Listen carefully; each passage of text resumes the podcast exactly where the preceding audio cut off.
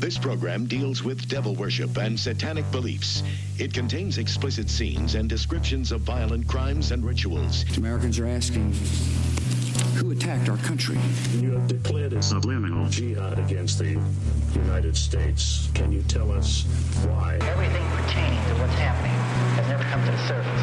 The world will never know the true facts of what occurred, my motives. And night fell on a different world. And Iblis is thinking, you know, I should be getting this position, not Adam, and this guy is created from dirt. And how does the army feel about you being head of the Temple of Set? And the conspiracy theorists can say what they will, but I want you to give me power over Adam, and I want you to give me soldiers and minions and all of these things. The people had, that had so much to gain and had such an ulterior motive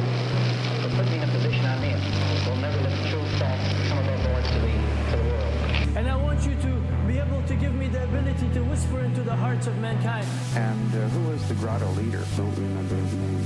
You don't remember the name of a person who involved you in murder? now these people are in very high positions, Jack. Yes.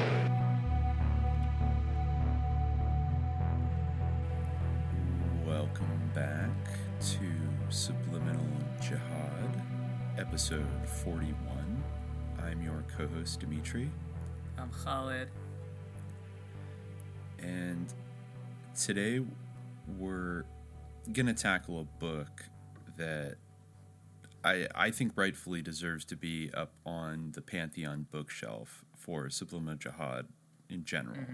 Yes, very much one that vibes uh, uh, in a certain, maybe oblique way with uh, the previous, uh, or, or some of the previous books, uh, such as S.K. Bain's books. There's definitely a Bainly vibe to this book. I hadn't read it before, so I didn't really expect it, but uh, th- there definitely is a bit of a, a Bainly vibe here. Lots of, uh, a surprising number of mentions of, like, Crowley and a lot of, like, uh, astrological speculations involving like dates of things happening. Uh, s- Just yeah, um, noting who was born on the winter solstice or the autumnal Yes. equinox or on Aleister Crowley's birthday, which uh, a number of the events in this book do happen on October 12th. Um, but yeah, it, it, it, but it is a very interesting and impressive work. It's something that I discovered maybe about five years ago. Um, and this, of course, is Dave McGowan's, uh, the late great Dave McGowan's Weird Scenes Inside the Canyon, Laurel Canyon, Covert Ops, and the Dark Heart of the Hippie Dream,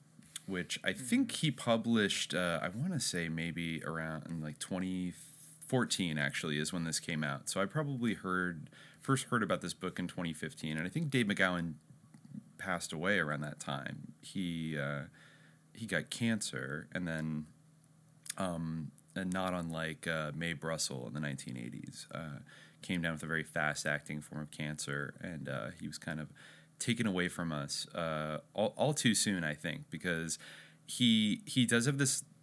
He's unique in a couple different ways. I mean, he's delved. He's somebody who's delved into a lot of the topics that we've covered. Uh, like for well obviously the i mean in our grateful dead episode um, that ties into this heavily but also the idea of like the monarch program uh, mk ultra he his previous book program to kill um, had a lot about kind of you know uh, a lot of that hypothesis that I think we touched on before the idea that somehow um, the proliferation of serial killers in the 1970s and 80s was uh, somehow connected to the sort of military intelligence complex and maybe certain things that were going on during the Phoenix program, which of course uh, Michael Aquino was involved in, and um, and but also, I mean, McGowan. I think McGowan is kind of unique because he is a kind of quote unquote conspiracy theorist or conspiracy writer who does write from a pretty left wing, not not with too fine of a point on it, but definitely from a kind of left wing anti war uh, perspective. And actually, somebody as I was reading through this, uh, somebody who I think he does have a certain amount in common with is Mark Lombardi even though their approaches to this kind these kind of topics were different and kind of a you know they basically you know Mark Mark Lombardi had trouble putting his kind of uh, investigations Yeah. into book form, and I feel like Dave. McGowan took this Yeah. other approach, uh, which which almost it feels kind of like you're riding through an, a bunch of interlocks, like when you're reading this, except it's just sort of written out in prose, but it has the same well, kind of guess- feeling.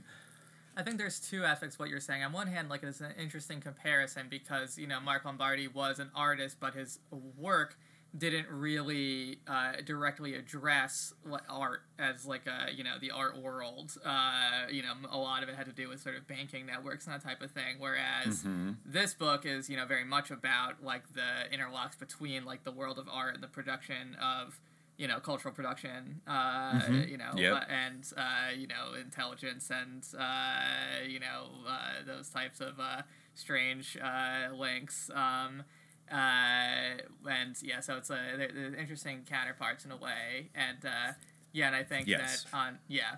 Uh, and on the other hand, yeah, like uh, it, they both do share that kind of uh, style.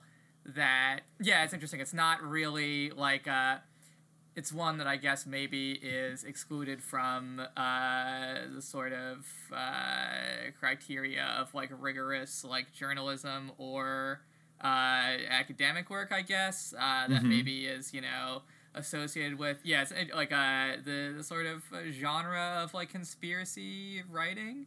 Uh, It's hard to I guess has a sort of associational or stream of consciousness type uh, style or layout that has like sort of a frenetic uh, structure to it. Um, I mean, it's interesting. I think that there's like you know value in the perspective that's afforded by uh, that stuff that like anybody can can recognize, and that like you know stepping into these different you know uh, having those sort of different criteria and those different uh, you know standards of of uh, creating a connection between things is valuable. And like a lot of the time, we sort of uh, you know lose that um, when you know we use these more uh, more orthodox methodologies, I guess. You know, and yeah, I think that's something that art allows, and also something that maybe uh, the conspiratorial frame allows. That's like the sort of uh, critical paranoia that uh, you know some people have talked about, like Dali, maybe uh, you could say. Uh, Well, I mean that's a that that's a term we've uh, we've sort of embraced. Uh, Yeah. our little our little blurb is Yeah. uh, the critical paranoid perspective, which I think uh, you know, and like Dave McGowan, I think he's like aware that he sounds paranoid, and you know he he does say in the beginning that basically he caught a lot of flack, um, you know, from people who maybe enjoyed other parts of his work because he acknowledges that the sort of uh, subjects of his research in this book uh, really hits on like a raw nerve with a lot of people because it's talking about our beloved cultural or countercultural icons of the 1960s and the 1970s and there's so much it, it's it, it's an interesting thing that as he goes into this there's so much about that this era that is not particularly well known uh, in even in like the mainstream rock lore. Um, like people don't really know that much about it but everyone feels like they know what went down because there is a kind of broad narrative that uh, of how the '60s counterculture sort of came into being, and I think uh, I think with his approach in this, uh, he, you know, I'm trying to find the thing here where he uh, where he states that people were uh, the criticisms that he got. Um, okay, yeah, he says when early installments of this story were posted online i received a fair amount of negative feedback. Among other things i was accused of inferring quote guilt by association and of engaging in quote character assassination one rather strident respondent complained that it was unfair to take a too, few isolated facts about an individual and use them to paint a sinister picture. To some extent these are valid complaints and yes it is fairly easy to gather together a few different isolated facts and use them to paint a much different portrait of these artists and pen an impassioned defense of any of them. Uh, Jim Morrison and Frank Zappa seem to have the most rabid fans, by the way, in case anyone was wondering. but what I ask, yeah, uh, but I, but what I ask is that you try to stand back and take in the big picture, and then ask yourself the following question: Exactly how many coincidences does it take to make a conspiracy? and yes, by the way, I'm very much aware of the fact that Jim Morrison was fond of telling interviewers that his parents were dead, and that, according to legend, he did so because they were, in essence, dead to him. But as one photograph reveals, Jim's dad wasn't dead to him just months before his emergence as a rock star. The photo, reproduced at the front of this book, shows the two Morrisons on the bridge of the USS Bonhomme Richard in January 1964. It seems rather obvious to me that telling people your parents are dead could be a very effective way of, of avoiding talking about who your father really is. It was such an effective strategy, in fact, that it took over four decades for the truth to finally come out and so uh, that that is what opens the book is this like this photograph. And um, i don't know like i mean it is a picture of a young i'm looking at it right now it's a picture of a young very clean cut uh, not rock and roll sex god looking uh, jim morrison who's probably i don't know at the time maybe like 18 or 19 um, and uh, sitting next to him looking out like the port window, uh, maybe in the captain's quarters, is uh, his father, uh, U.S. Navy Admiral George Stephen Morrison. Um, and like, see, that's the thing right off the bat. I've told this to people so many times over the last five years. Like, did you know that Jim Morrison's dad was a Navy admiral who was in command of the ships at the Gulf of Tonkin incident, and people were like, "Wait, what? like, uh, Yeah. no, like, you know, like you think that would be even if you're gonna have a, a traditional narrative." Like th- if if he was truly kind of a this rebel that he presented himself to be, like that, how could that not just like fuel the the rebel persona? The fact that his dad is like you know a, a you know uh, he's like works in the war machine. His dad is like literally the man who played an instrumental role in starting the whole Vietnam War that Jim Morrison's generation and supposedly his music was rebelling against. So like, you know, I mean, it's like you can't have it both ways. If he said he's dead, they're dead, and he doesn't have want to have anything to do with him, um, why not like denounce them then or something? Or did he think that you know what I mean? It's just a little bit it's a little bit uh, funny. And as we'll as we're about to see in this book uh, dave mcgowan just hits you like again and again and again with bizarro coincidences. And i think what he says there is right. Like how many coincidence how many coincidences does it take to start basically looking more like a conspiracy than just a weird um, you know and, and maybe some of these things i will say are genuinely coincidences you know? I think that's that's probably not only possible but likely. But um as we get into this you know just like with the grateful dead it's like all these people just ended up at the exact right place at the exact right time. John perry barlow's hanging out with tim leary tries to blow up a, tries to be a suicide bomber. Uh Al, you know augustus owsley stanley checks himself into like a notorious like uh, mental hospital, um, and uh, you know, et cetera. And the and all these people have like extreme, like blue blood, political, military, economic connections. Uh, Yeah. How much of that can you? of Owsley in this book is great, by the way. I mean, we touched on Uh-huh. like his susness in the Grateful Dead episode, but the section about him is is very good. Uh, Uh-huh. Yeah, there's just something about maybe it's like the name Owsley itself, like uh, you know, Ow, something about yeah, Owsley. No, um, you know that just like uh, yeah, that's the the picture of like you know uh, a coincidence or a meaningless association, but something about Owsley just I don't like it. It it, uh, it creeps me out. It rubs me the wrong way. Yeah, Uh, yeah, uh, no, uh, yeah, yeah, and and even even his that, nickname like Bear is like a little bit creepy. Like he's a little bear, he's a cuddly little bear, I mean, but actually a bear is dangerous. Been put off by those bears. I think that like Yeah. seeing those bears like throughout my life, like before even knowing the significance of them, I've just always been disturbed and like just never cared much for those bears. They always like cre- like you know they always made me uncomfortable a bit. Uh, so maybe that's uh, that's part of it as well. But uh, yes, he I was like a, a magical uh, LSD peddler uh, Uh-huh. as well. yeah, But, just uh, um, taught himself how to do it in like two weeks at the Berkeley Library, and then um, you know just went for it. And uh,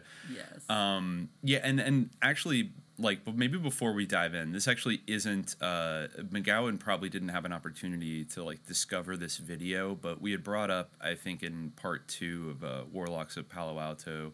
Um, episode 34 the like the, the videotaped reunion party in i think 1979 that tim leary hosted in LA that had like Al Hubbard and a lot of these old and they're like, "Oh, like Dr. John Lilly's coming by later." You know, basically the one where they were they were talking about like how did they were reminiscing about how did this whole crazy LSD thing get started and I think I'd read the quote, but I want to read it again because I knew we would come back to this, like something kind of interesting and cryptic that Timothy Leary said, um, I think at minute 34 in this uh, reunion and yeah, I have it right here.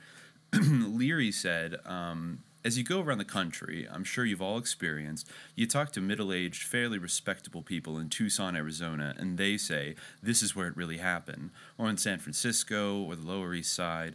And no one has ever really talked about what was going on in Los Angeles during those years. I think much more was done down here. There was a much wider range. There were more doctors involved. There were more scientists involved. It was part of the coolness of the Los Angeles cell, if you want to call it. Our undercover agents in Los Angeles were very cool, and yet they did more in a very laid back way, and it's never been as public as some of the other, you know, the, the buses running around the country. Um, hmm. Of course, that that's referring to the Merry Pranksters, yeah. and mm-hmm. uh, and that whole uh, yeah that whole gang up at Stanford and Ken Kesey. But you know that always jumped out at me. Like uh, our undercover agents in Los Angeles were very cool, and yet they did more in a very laid back way, and it's never been as public as some of the other stuff. So you know, I think then when you go and read Weird Scenes Inside the Canyon, you see that I don't think he's uh, talking out of his ass there because it sounds like something was going on down in mm-hmm. Laurel Canyon, Los Angeles, starting probably around 1965, around the exact same time that the acid tests were happening up uh, in and around Stanford and San Francisco. You had, um, and people also, this is a thing that uh, McGowan like you know gets out of the way rather quickly is that's another really foundational like almost Mandela effect, like misremembering that a lot of people have about the 60s is that psychedelic rock and like uh, kind of this countercultural folk rock stuff like all came out of San Francisco.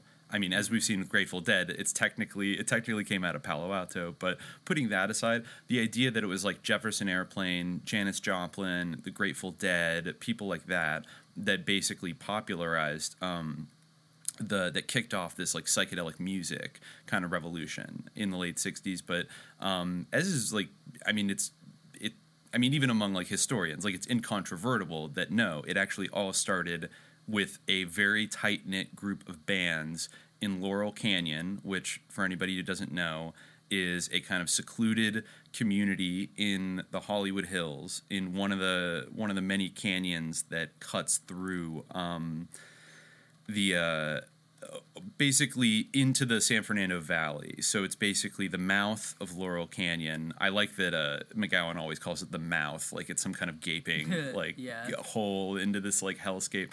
But uh, but it's basically right. Uh, it, it, spills out right onto Sunset Boulevard and like West Hollywood, and then right down the street a little bit is the famed Sunset Strip, where you had like the Whisky a Go Go, and then later the Roxy, the Viper Room. Uh, that you know is still there, like to the the Rainbow Room, etc. That was where all of these '60s bands like kind of debuted and had their you know their big blow up. Um, mm-hmm. And so everybody was basically um, uh, all the bands and the the scene, if you will, was all based in this like very secluded um, kind of you know like if you ever go up there, it's like I mean that's what kind of why famous people live up in the hills. Like the roads are really narrow. Um, I mean even today you don't get like cell phone reception up at the top of Laurel Canyon.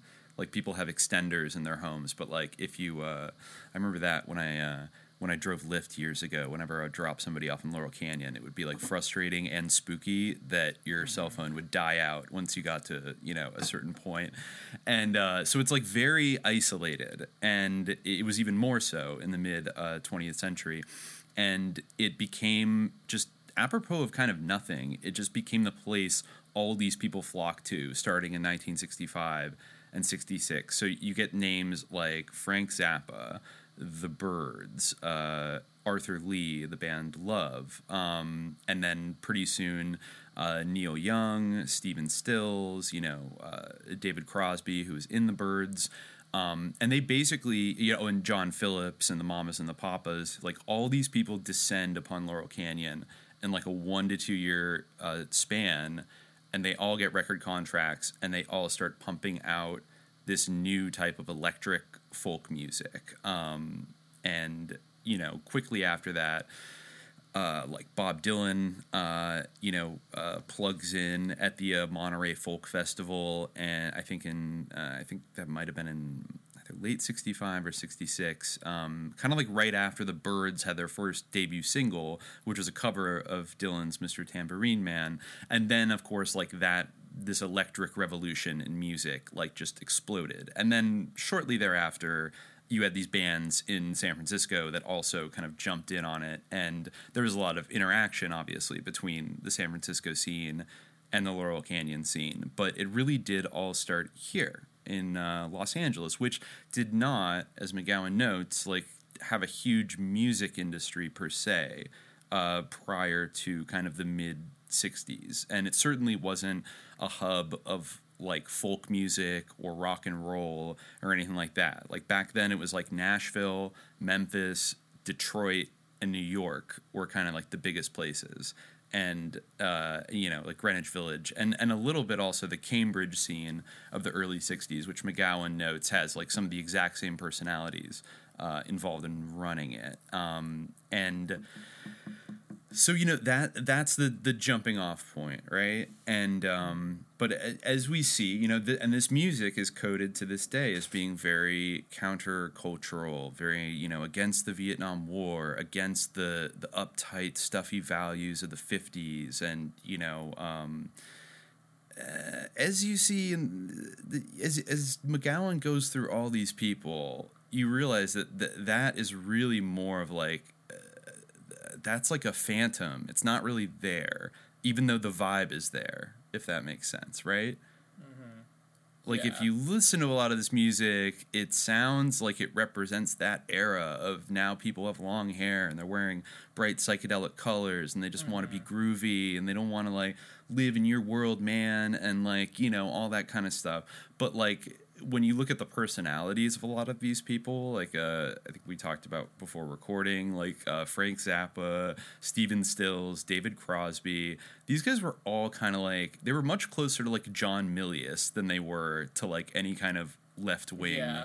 Artist. Frank Zappa is a great example. I feel like he is really the archetypal example of that, especially as he comes through in this book uh, as just like a mm-hmm. complete like fascist maniac uh, just frothing, open, like ideologically dedicated fascist. Um, and uh, yeah, like not really what uh, people think of uh, maybe when they think of Frank Zappa. I feel like the Beach Boys maybe as well is another good example of what you're talking about, like in terms of the dissonance between like the kind of appearance of the associations and like the you know uh, the music that uh, is is being performed or uh, maybe what what people think about. I feel like you know there's I mean there's definitely two aspects mm-hmm. of the Beach Boys and they definitely play a big role in this book. Yeah. Uh, you know there's two the, the famously like there's two kind of sides to them where one they're like very yes. in the middle like surf rock kind of thing and then they have this sort of like bizarre psychedelic side uh, mm-hmm. and yeah yeah obviously and a very darker dimension to that than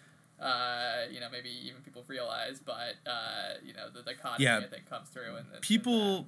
Yeah, for sure. Like people are, uh, yeah, because even they were kind of pre-political and pre, I don't know, whatever this, uh, whatever this cultural revolution potentially op, uh, you know, this cultural revolution op was. They were around before it. They're actually one of the only bands that predated like 1965 that were kind of a big part of this scene. Like most of the people were just spun, just dropped out of nowhere, basically, and you know started doing it. But then the Beach Boys were almost like they were the ones who had made it and been big. But then they did have this like probably around 65, 66 when a lot of them started getting into LSD and like partying a lot, and they obviously they had a lot of money to kind of throw around and they get really sucked into this story. And in a way it's almost like the beach boys are one of these bands where i feel like the 60s cultural revolution it like happened to them, like they were subjected to basically this like rapid transformation, which I guess you could say like the Beatles and a lot of other people, you know, they all grew their hair out and started doing acid you know, all around the same time, basically. But in the Beach Boys, there's so many dark currents from like Brian Wilson's kind of mental illness and then getting like uh, sort of like psychologically enslaved by Eugene Landy, the manipulative therapist who like stole all his Uh. money. And then Dennis Wilson's fucking like his extensive friendship with Charles Manson and his interactions with the Manson family, it, and, and like their their psychotic father, uh, like who's extremely abusive. Like there, there's a lot of really, and then Mike Love, who is obsessed with transcendental meditation, and I guess has like his brother is like a former NBA player who is like Brian's bodyguard, but it almost sounds like a kind of like Brian Wilson abuse. Like like Mike Love has his goons like control Brian Wilson, and I don't know. It's just like and you know they're cousins on top of that. So it's uh yeah, and they were all and they they all loved dating like teenage girls, and that some of this stuff really McGowan's right. Some of this stuff stings because like I went through a big Beach Boys phase, I think like in college, uh maybe a little bit kind of like um like my more recent Eagles phase. Um and you know, they're going to pop they're to pop up in this uh to some extent. Um but you know, I I do think the Beach Boys are kind of like I mm, I don't know if you know I could say maybe the Beatles put out. I love saying X is better than the Beatles. I, I just love it. Like it's one of my yes. favorite trolls. But like, uh, I mean, the Beatles probably put out more consistently kind of like good records and stuff than like the Beach Boys. But I do think the Beach Boys, I like them more, and they're like a more interesting band. And Yeah, I mean, they do were think also the Beach big. Boys are better than the Beatles. I mean, there's like lots of like, you know, shitty Beach Boys songs. Like, I mean, like Surfing USA. Like, I take it or leave it. Like, I don't care. Like, I think Pet Sounds is good. You know. Oh like, yeah, yeah. Pet Sounds uh, and yeah. even a lot of the Smile Um, stuff that eventually came yeah. Mm-hmm. out is like quite good, and and some of their even some of their weird deep cuts, like including their uh, the the Charles Manson song they did, never never learn Yeah. not to love, is like kind of a it's good. I mean, like it's it, it gives it that Beach Boys treatment. You could see how if something had gone a different way, like Charles Manson would have just been another gun-toting freak who became a celebrity in the late '60s. Like Mm-hmm. like that. That's the other thing is like the uh, the whole narrative around Manson also just starts to get eaten out from below as you start reading Yeah. this book. And even if you've never read Chaos or anything like that, you realize that like I my hatred for like Quentin Tarantino just like the levels just kept increasing throughout watching this because we talked about it in the previous ep like how uh how annoying his like uh fantastical like reimagination of the Manson murders was and how in a way it's like I don't know and somehow it's even worse than like not portraying the reality because he was so uninterested in all of these other aspects. Like there's no Dennis Wilson in that movie there's no Yeah. Terry Melcher there's none of this stuff it's like what you didn't even portray remotely what like the Laurel Canyon scene was Yeah, like back it was just like really look Steve. McQueen like oh Mama Cass like you know it was yeah, like it's so fucking dumb Amazing that like at this point in time, like where there's really so much there in terms of the Manson connection. Like, what was that quote that in this book, like Brian Wilson says about about Charles Manson? I think it was Brian Wilson. I, I it might have been Dennis Wilson, but it was one of one of the Wilson brothers. Um, who said like you know my friend Charlie you know the wizard oh wow it's right here yeah Okay, yeah it uh, is Dennis yeah Dennis told him, sometimes the wizard frightens me. Charlie Manson, who is another friend of mine, says he is God and the devil. He sings, plays, and writes poetry. Um, like, uh, he said, Ch- uh, Charlie Manson, who is a friend of mine. Um, yeah, like, yeah, yeah, yeah. like- no, sure. I mean, uh, You know. Neil Young said afterwards that he he said something like he said he was like a living poet, and he was like really. I think he went over to Dennis Wilson's and like hung out with Charles Manson and thought he was really Yeah. talented and tried to There's get Terry Melcher. about there's something about this mentality that some people have where they're just like so easily like persuaded like this the the poetic or like celestial uh inspiration of like these fucking people like Charles Manson. It's very bizarre, but yeah, he like auditioned for Neil Young too. That like so Yeah. crazy. Like uh, yeah, yeah, and Terry Melcher, and as it says in the Chaos book, like Terry Melcher went back to Spahn Ranch like after the murders and was like on LSD, like on his knees, like begging Charles Manson for forgiveness, uh, and like that got Yeah. totally left out of the narrative. There's just so much, and of course, like the the thing that I feel like it, it, it must be so uh, uh, it must be so still tight like i would love to to go on my own research dig to like find out more about it but the big kind of elephant in the room with laurel canyon is that from world war ii to at least the early 1970s it was the home of lookout mountain laboratory or uh, aka lookout mountain air force base um, which was perched atop uh, Laurel Canyon, I think on Wonderland Avenue, and it was a top secret uh, air like military installation that had a, extremely like complex like film production facility and like film studio. In fact, I think it was the largest like indoor film studio in the world for a time in the 50s and 60s. Um, and basically, uh, it was active like all through this entire period. And I think from the little that we know about it, um, it basically they they did a lot of top secret sort of anything to do with like filming or processing of film. Like, for example, they processed the film results from uh, nuclear weapons tests, like in you know the Pacific Ocean or in Nevada, um, or uh, maybe photography of uh, experimental planes, things like that. Um, also, uh, I remember, I want to say, um, maybe it was uh, maybe it was crypto cuttlefish years ago who made some kind of comparison with i guess what they were probably doing during vietnam was attaching cameras to like bomber and fighter jets that were like doing napalm raids in north vietnam and uh, doing a lot of photography of like the kinetic action of like uh, you know blowing shit up. And uh, I think they drew a parallel to like the kind of like shoving his crotch in your face like like style of Jim Morrison and basically mm-hmm. like the kind of like sensory assault and that there was some kind of maybe connection i don't know like mcgowan doesn't go too deep into because i guess he just doesn't know because it's all still classified what actually was being done there. But there were also internal kind of government educational films and things like that. And there were a number of actors, including, I believe, like Gene Kelly, uh, Jimmy Stewart, Marilyn Monroe, who all went and like shot things at Lookout Mountain in like the 1950s. And we still have no idea what they were doing. Um, mm-hmm. And uh, yeah, it's uh, oh yeah, maybe not the biggest um, uh, film studio ever. I see here, but uh, but yeah, by 1947, the facility had a fully operational movie studio that has been claimed to be the world's only completely self-contained movie studio. So everything from A to Z, you know, from pre to post production and whatever, could be done there. It was 100,000 square feet um, included sound stages, screening rooms, film processing labs, editing facilities, an animation department, and 17 climate controlled film vaults. It also had a helicopter pad and a bomb shelter. Over its lifetime, the studio produced some 19,000 classified motion pictures, more than all the Hollywood studios combined.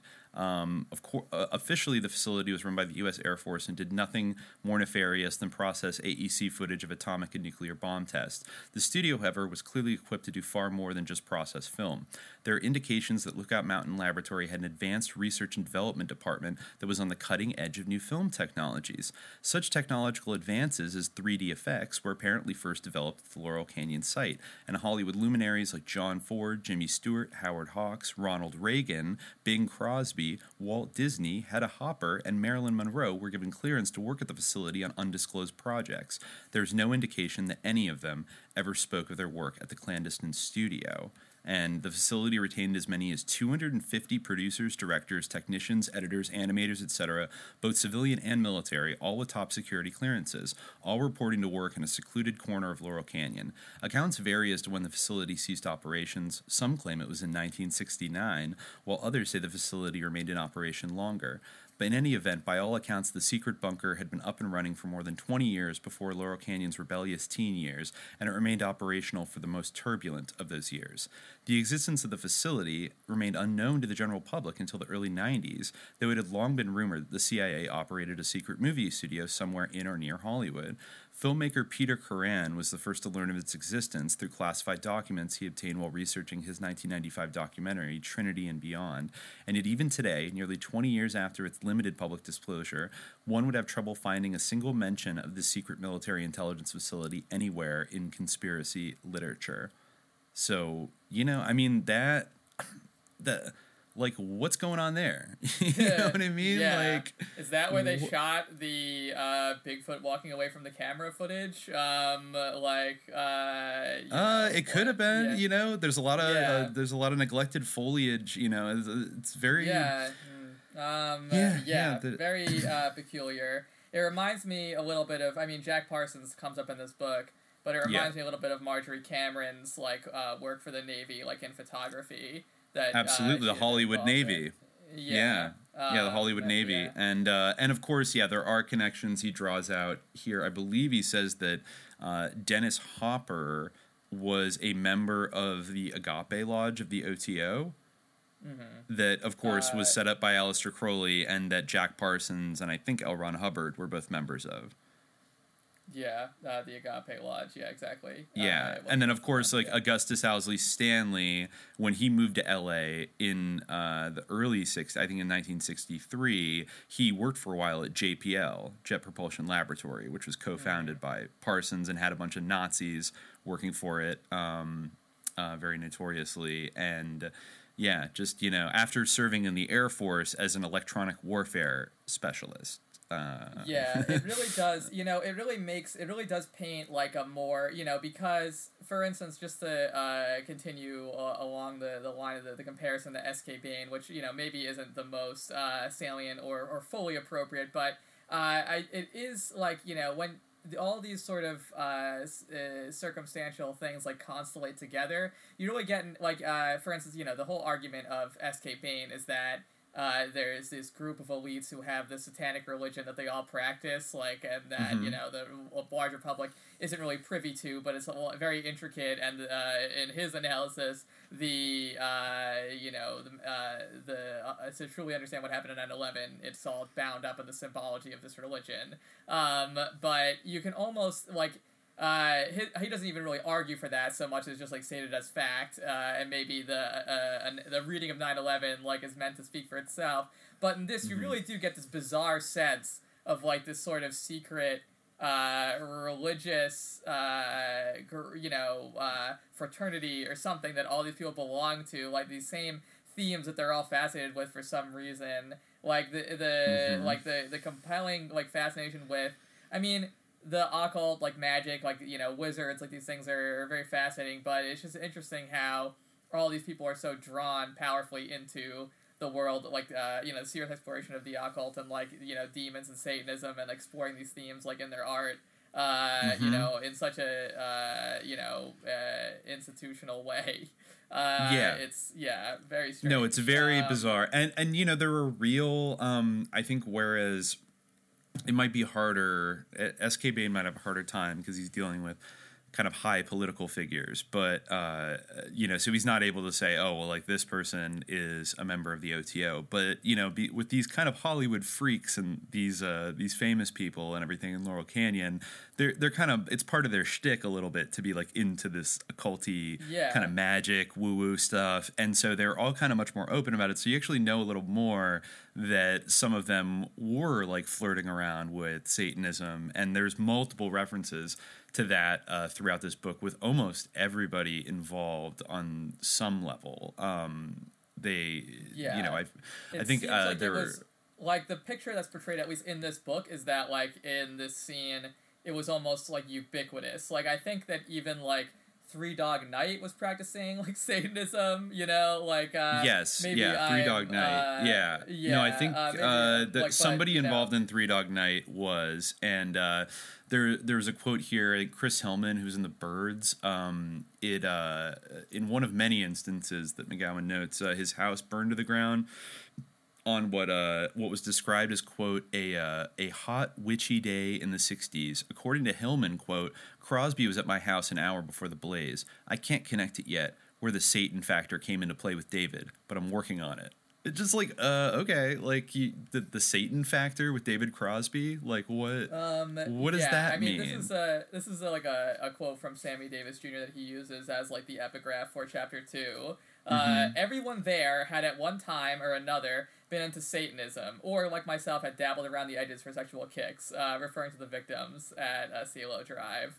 Um, Uh huh. Yeah, yeah. The yeah, Rat Pack uh, was not on. I think like Peter Lawford was kind of like in this mix as well, uh, at various times. Um, and uh, yeah. Um, yeah, and, and of course, yeah, like Sammy Davis Jr. was in uh, the Church of Satan. There's that famous picture of him, Anton LaVey, and Michael Aquino. Uh, you know, from Right, back in the maybe the early '70s. Um, Yeah, and and that is true. Like they're basically all of the victims uh, were kind of involved in some kind of some trippy shit. Um, in in fact, I remember from the Chaos book that uh, O'Neill wrote that one of the earliest kind of uh, slogans being banned, like one of the original kind of rumors after the Tate murders, um, was that these people had been involved in something. And the, the quote, I think, maybe published in a newspaper was live freaky, die freaky. So people were saying, like, yeah, well, these people were getting into some dark shit. What do they expect would happen? You know, um, which I think in a way is like kind of true. It's just the mad, uh, it's a question of how freaky uh, really was it. And I think uh, McGowan makes a pretty good case that, like, it was yeah that, and, and just you know he he lists out all the deaths of people and i mean some of them a lot of car crashes overdoses etc you know uh, not to say every single person who died was like bumped off but there are a lot of weird deaths uh, from and it's like a high Yes. casualty rate. Um, given that all of these people mostly were military age young men uh, that down to a t avoided the draft at the height of the vietnam war when they were supposedly making millions of dollars making songs against the Vietnam War. You know, I think that's a great point that McGowan makes. Is if you want to kind of point out, a, a you know, uh, maybe some evidence for susness, it's like how easy would it have been for the U.S. government to just get these people off the airwaves and send them to Nam, like if it really wanted to. I mean, yes. uh, like if they're if they were actually dangerous like why wouldn't you know a re- and maybe that's a kind of thing that that's a psyop in and of itself that like look how free america is. You can even make money being an anti-war like folk rock guy and the government might like complain about you, but it won't touch a, a, a, the teensiest hair on your head, uh, or send you to Vietnam like it's doing to like millions of other young men. And you know, so in a way, like if you accept the premise of that, it kind of implies that like the U.S. government is less, uh, you know, authoritarian or evil or whatever than it actually is. When in fact they could have just like these guys were mm, maybe had a role to play, and so we're gonna leave them alone. But of course, you know, if they stepped out of line and you know went in a direction maybe that the government really didn't like, I'm sure something could have happened to them. And also, a lot of them ended up dead at like 27. So Yes. you know, maybe some of them were knocked off uh, eventually after you know their usefulness was uh, was done. Um, or you know, maybe as, as even some people. I think suspected Jim Morrison uh, faked their own death and like lived, uh, you know, under uh, like kind of witness protection. Um, identity. Uh, I don't know about that per se, but uh, but it, just there's a lot of weirdness. Mr. America, walk on by your schools that do not teach. Mr. America, walk on by the minds that won't be reached. Mr. America, try to hide the emptiness that's you inside. But once you find that the way you lied and all the corny tricks you tried will not forestall the rising tide of hungry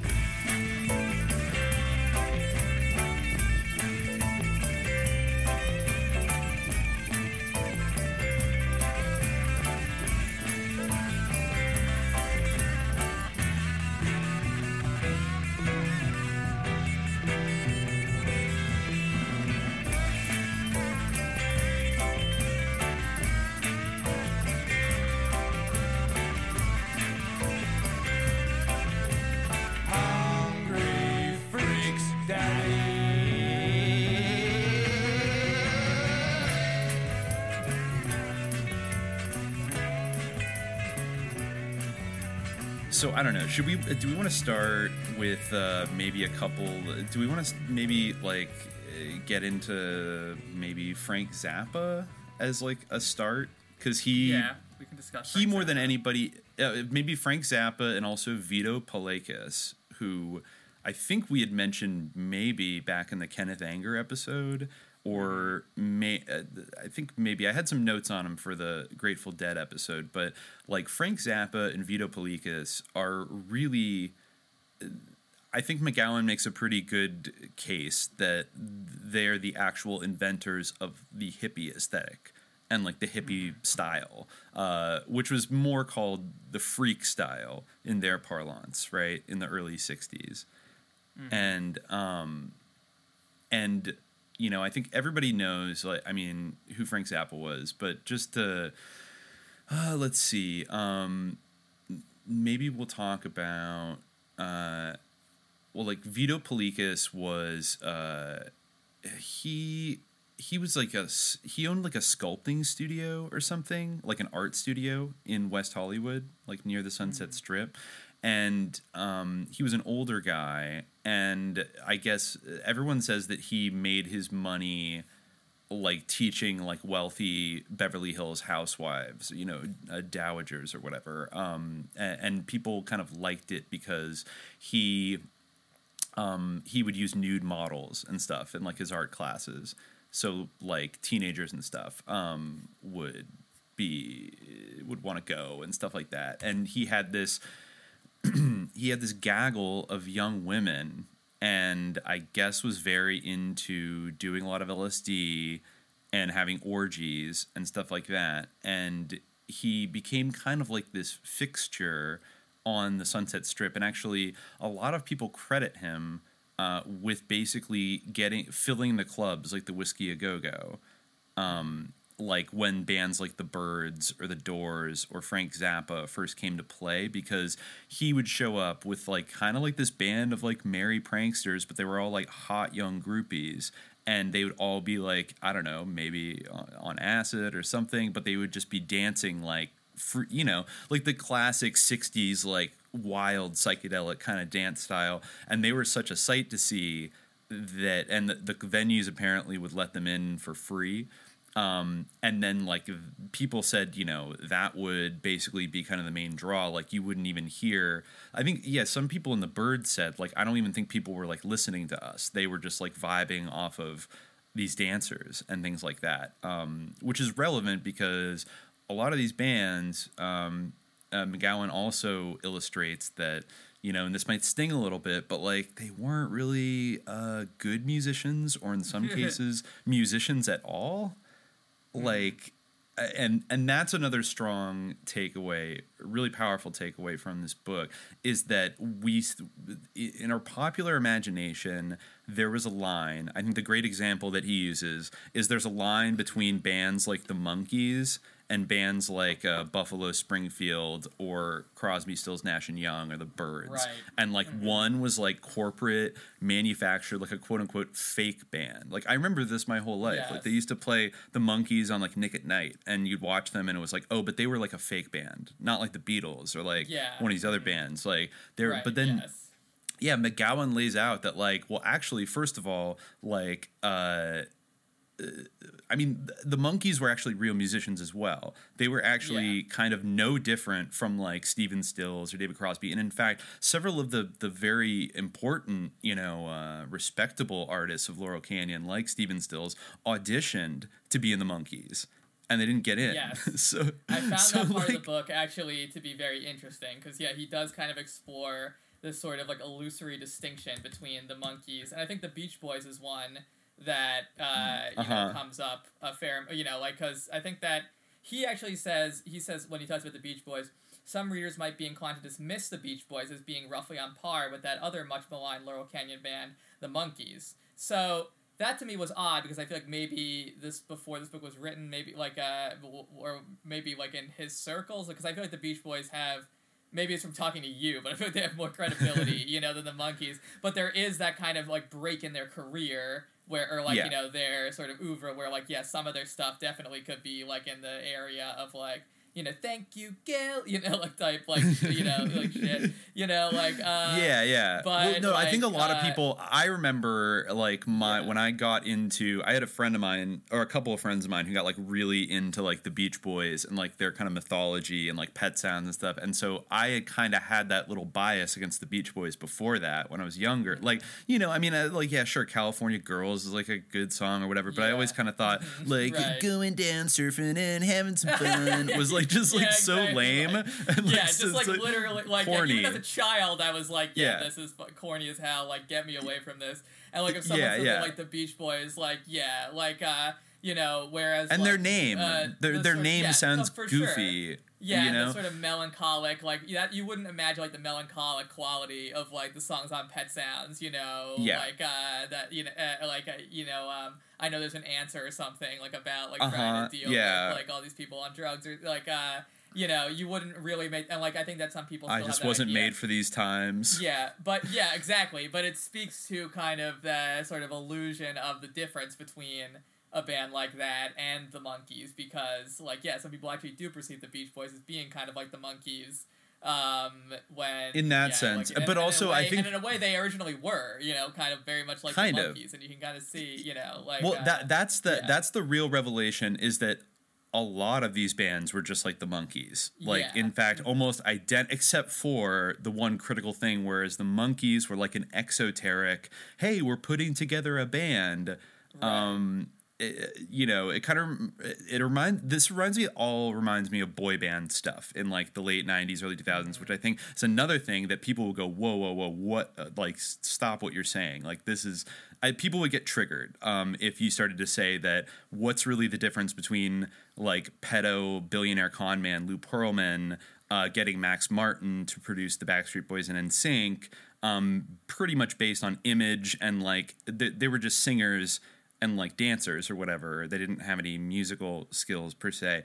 And like, what's the difference between that and like Buffalo Springfield? People, I people want to fight me over that. You know, like how dare you? Like this is that was real music. But then when you look at it, it's like, well, actually, like no. In most cases, a lot of these bands they were singers who didn't really have like virtuosic musical uh, backgrounds at all, and as um as we see again and again that like you know this wasn't acknowledged at the time. It's somewhat better known today but so many i would almost argue the majority of the hit singles and the big records that came out of laurel canyon specifically were actually the product of a group of session musicians uh, who were called informally the Wrecking Crew, who worked for producer Phil Spector, uh, who uh, eventually became like a crazy murderer, right?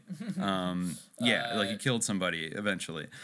Um, but he was like the hard charging, kind of crazy, uh, almost like the Don Draper of like 60s record producers who did some kind of Motown stuff and then moved into uh, producing a lot of, you know, uh, a lot of these LA bands. So, like, even on Pet Sounds, that is the wrecking crew playing the music. And that's actually well mm-hmm. that's one case where it's well known because the the compositions were so complex. And you know to brian wilson's credit like he did write and compose the beach boys music. So it wasn't fully mm-hmm. like the Monkees where I actually don't know if the Monkees wrote any of their own material. They were capable of doing it. They were no less capable than like David Crosby at writing their own mm-hmm. material. And you know, if you look at the Byrds, their first album is almost all covers like they Yeah.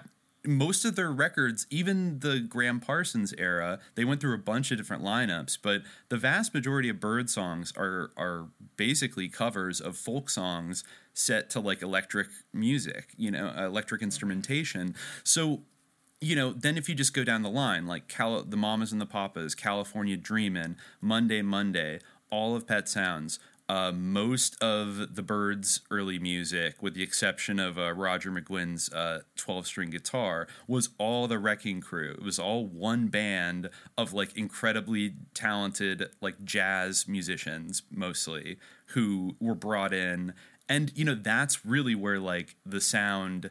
I mean, that shit is actually good. You know, I think we can say that like the musicianship on those records and the production quality, Phil Spector's wall of sounds and stuff, like that was actually kind of um innovative and stuff. But it really undermines so many myths about like American arts and culture that all of these people were kind of like the faces that were put on the same band just playing songs for everybody and like not being credited for it. So, you know, Yeah. I mean, when I was a teenager listening to the 60s music, I just assumed that everybody on the cover of the album were the people playing the instruments, but uh, in many cases, like David Crosby, like could not play guitar very well. Um, the first bassist they had was a very good mandolin player, but like he didn't know he'd never played the bass before.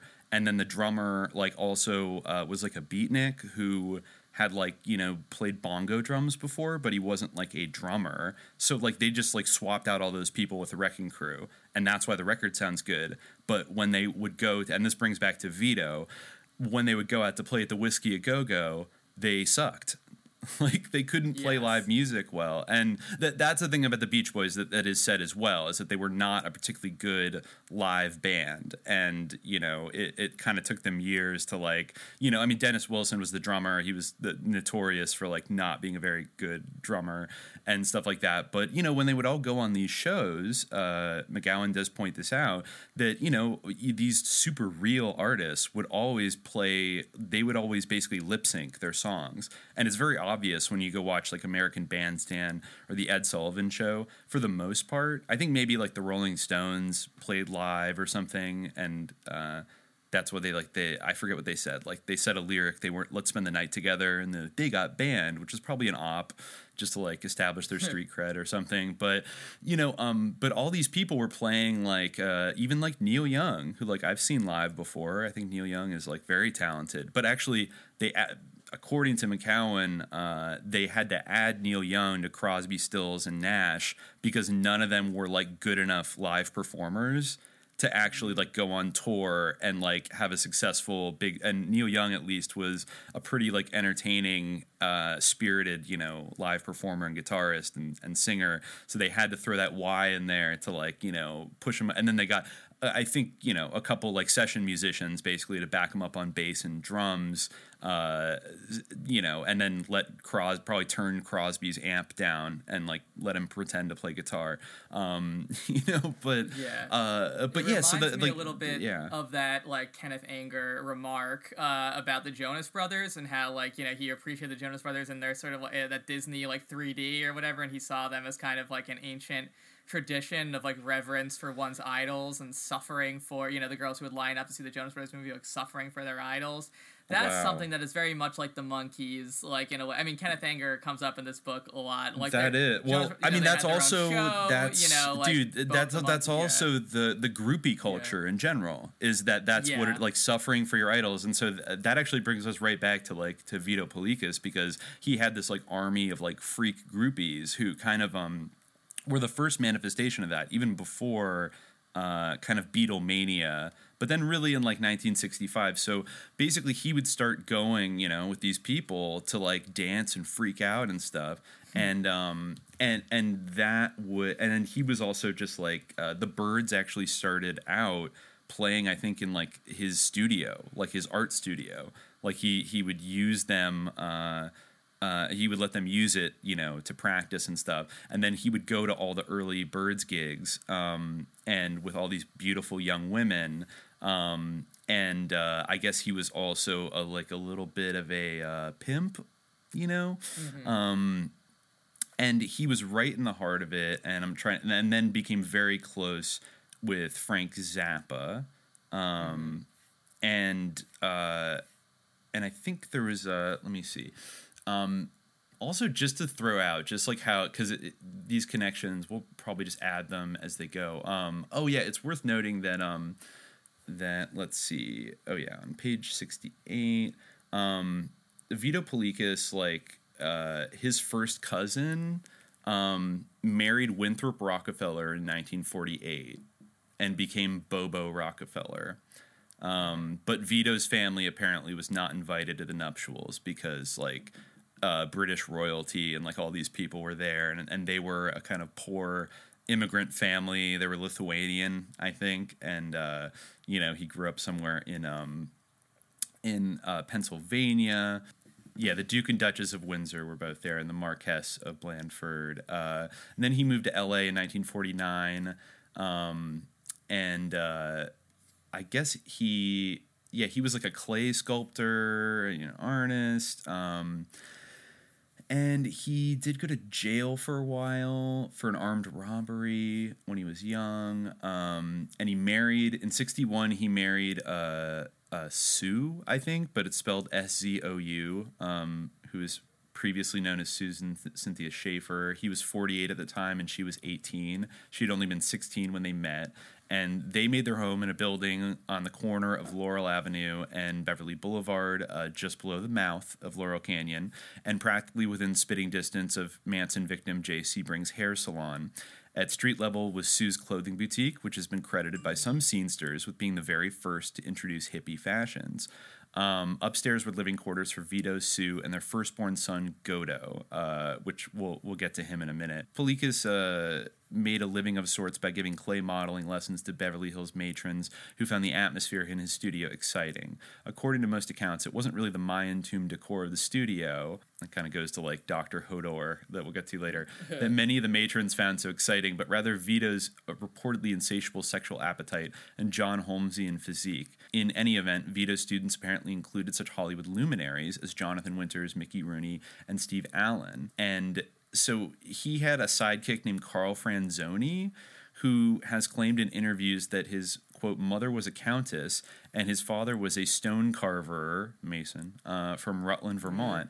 The family was brought from Italy, from the quarries in the northern part of Italy, to cut the stone for the monuments of the United States. That would make his ancestors, it stands to reason, of considerable importance in the Masonic community. And there were, in fact, a Uh, couple yes. brothers named Franzoni who were brought over from Italy in the early 1800s to, car- to carve the Masonic monuments of Washington. So, you know, uh, so yeah, they made all his.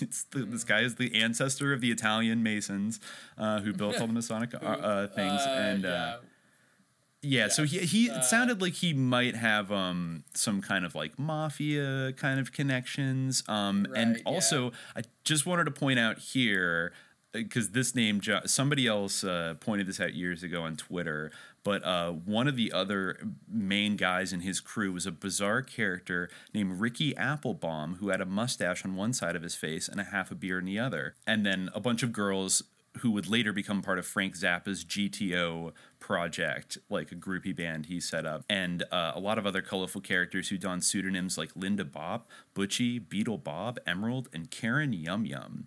Um, but just to go back for a second to Ricky Applebaum, wouldn't you know that Ricky Applebaum is the father of the based Tor warrior, internet freedom hacker dude, Jacob Appelbaum? Appelbaum, who like some of you might remember if, if you've been on like paranoid Twitter long enough, then um, or just like hacker anonymous, like kind of adjacent Twitter, he is the kind of um, celebrity hacker dude um, who helped develop. Uh, he was a core member of the Tor project and was like a huge advocate, um, and was also a representative of WikiLeaks. He, you know, he also did a bunch of art, collaborated with Ai Weiwei and Laura Poitras of Snowden fame, and uh, yeah, he used to tweet uh, under IO error, but I think he, oh, he was an active member of the Cult of the Dead Cow hacker collective that um, Beta Oh, yeah, O'Rourke was Beta, in. yeah.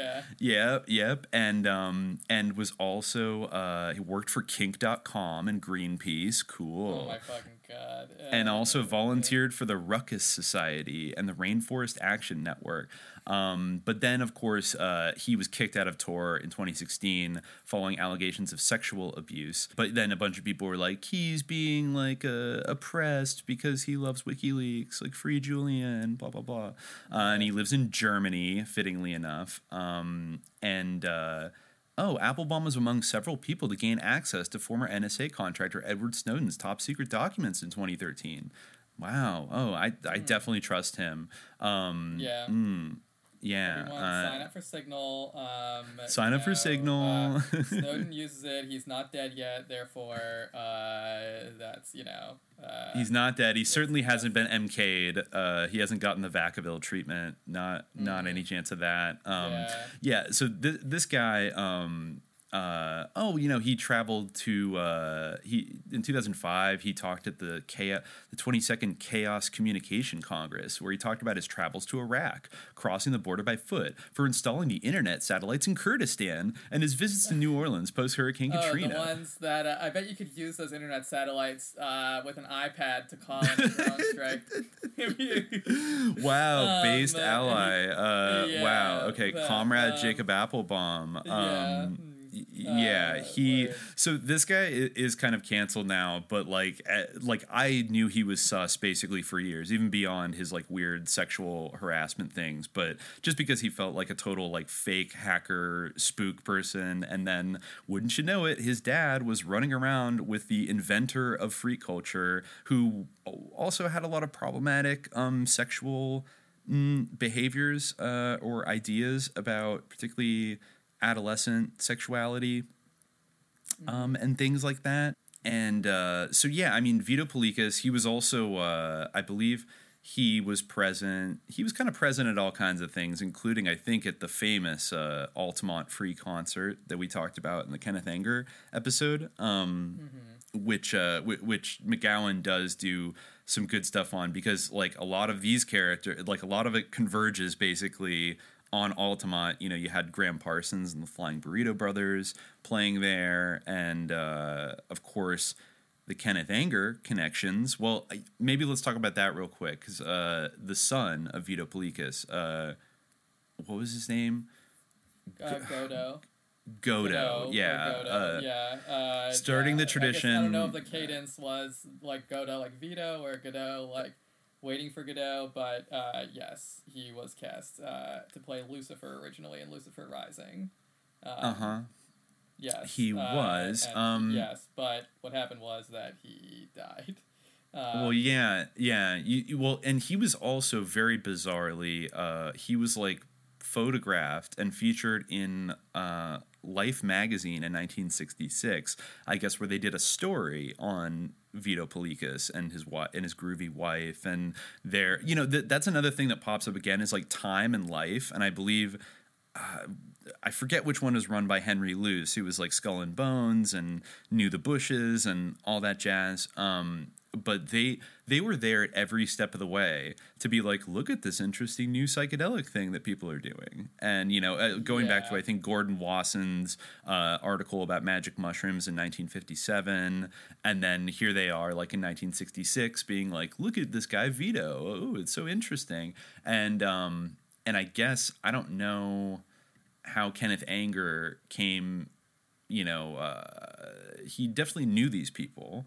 And Yeah. he, I've heard he- some really like you know well Kenneth Anger we've talked about him and his sort of um, interest in you know uh, obviously in sensuality and uh, you know these these uh, and the young men I mean I don't know uh, if at least his movies don't show like necessarily an erotic gaze towards very young children but I definitely have heard the, uh, certain things about I, I don't I don't recall if they mentioned they mentioned in this book, but I do recall uh, maybe while we were researching for the Kenneth Anger episode that I do recall hearing certain things about uh, uh, the treatment of Godo in the Laurel Canyon community. Mhm. Uh, there is Yeah. a mention of uh, this Renaissance Fair uh, group that I Mm. guess was Ron Patterson's thing.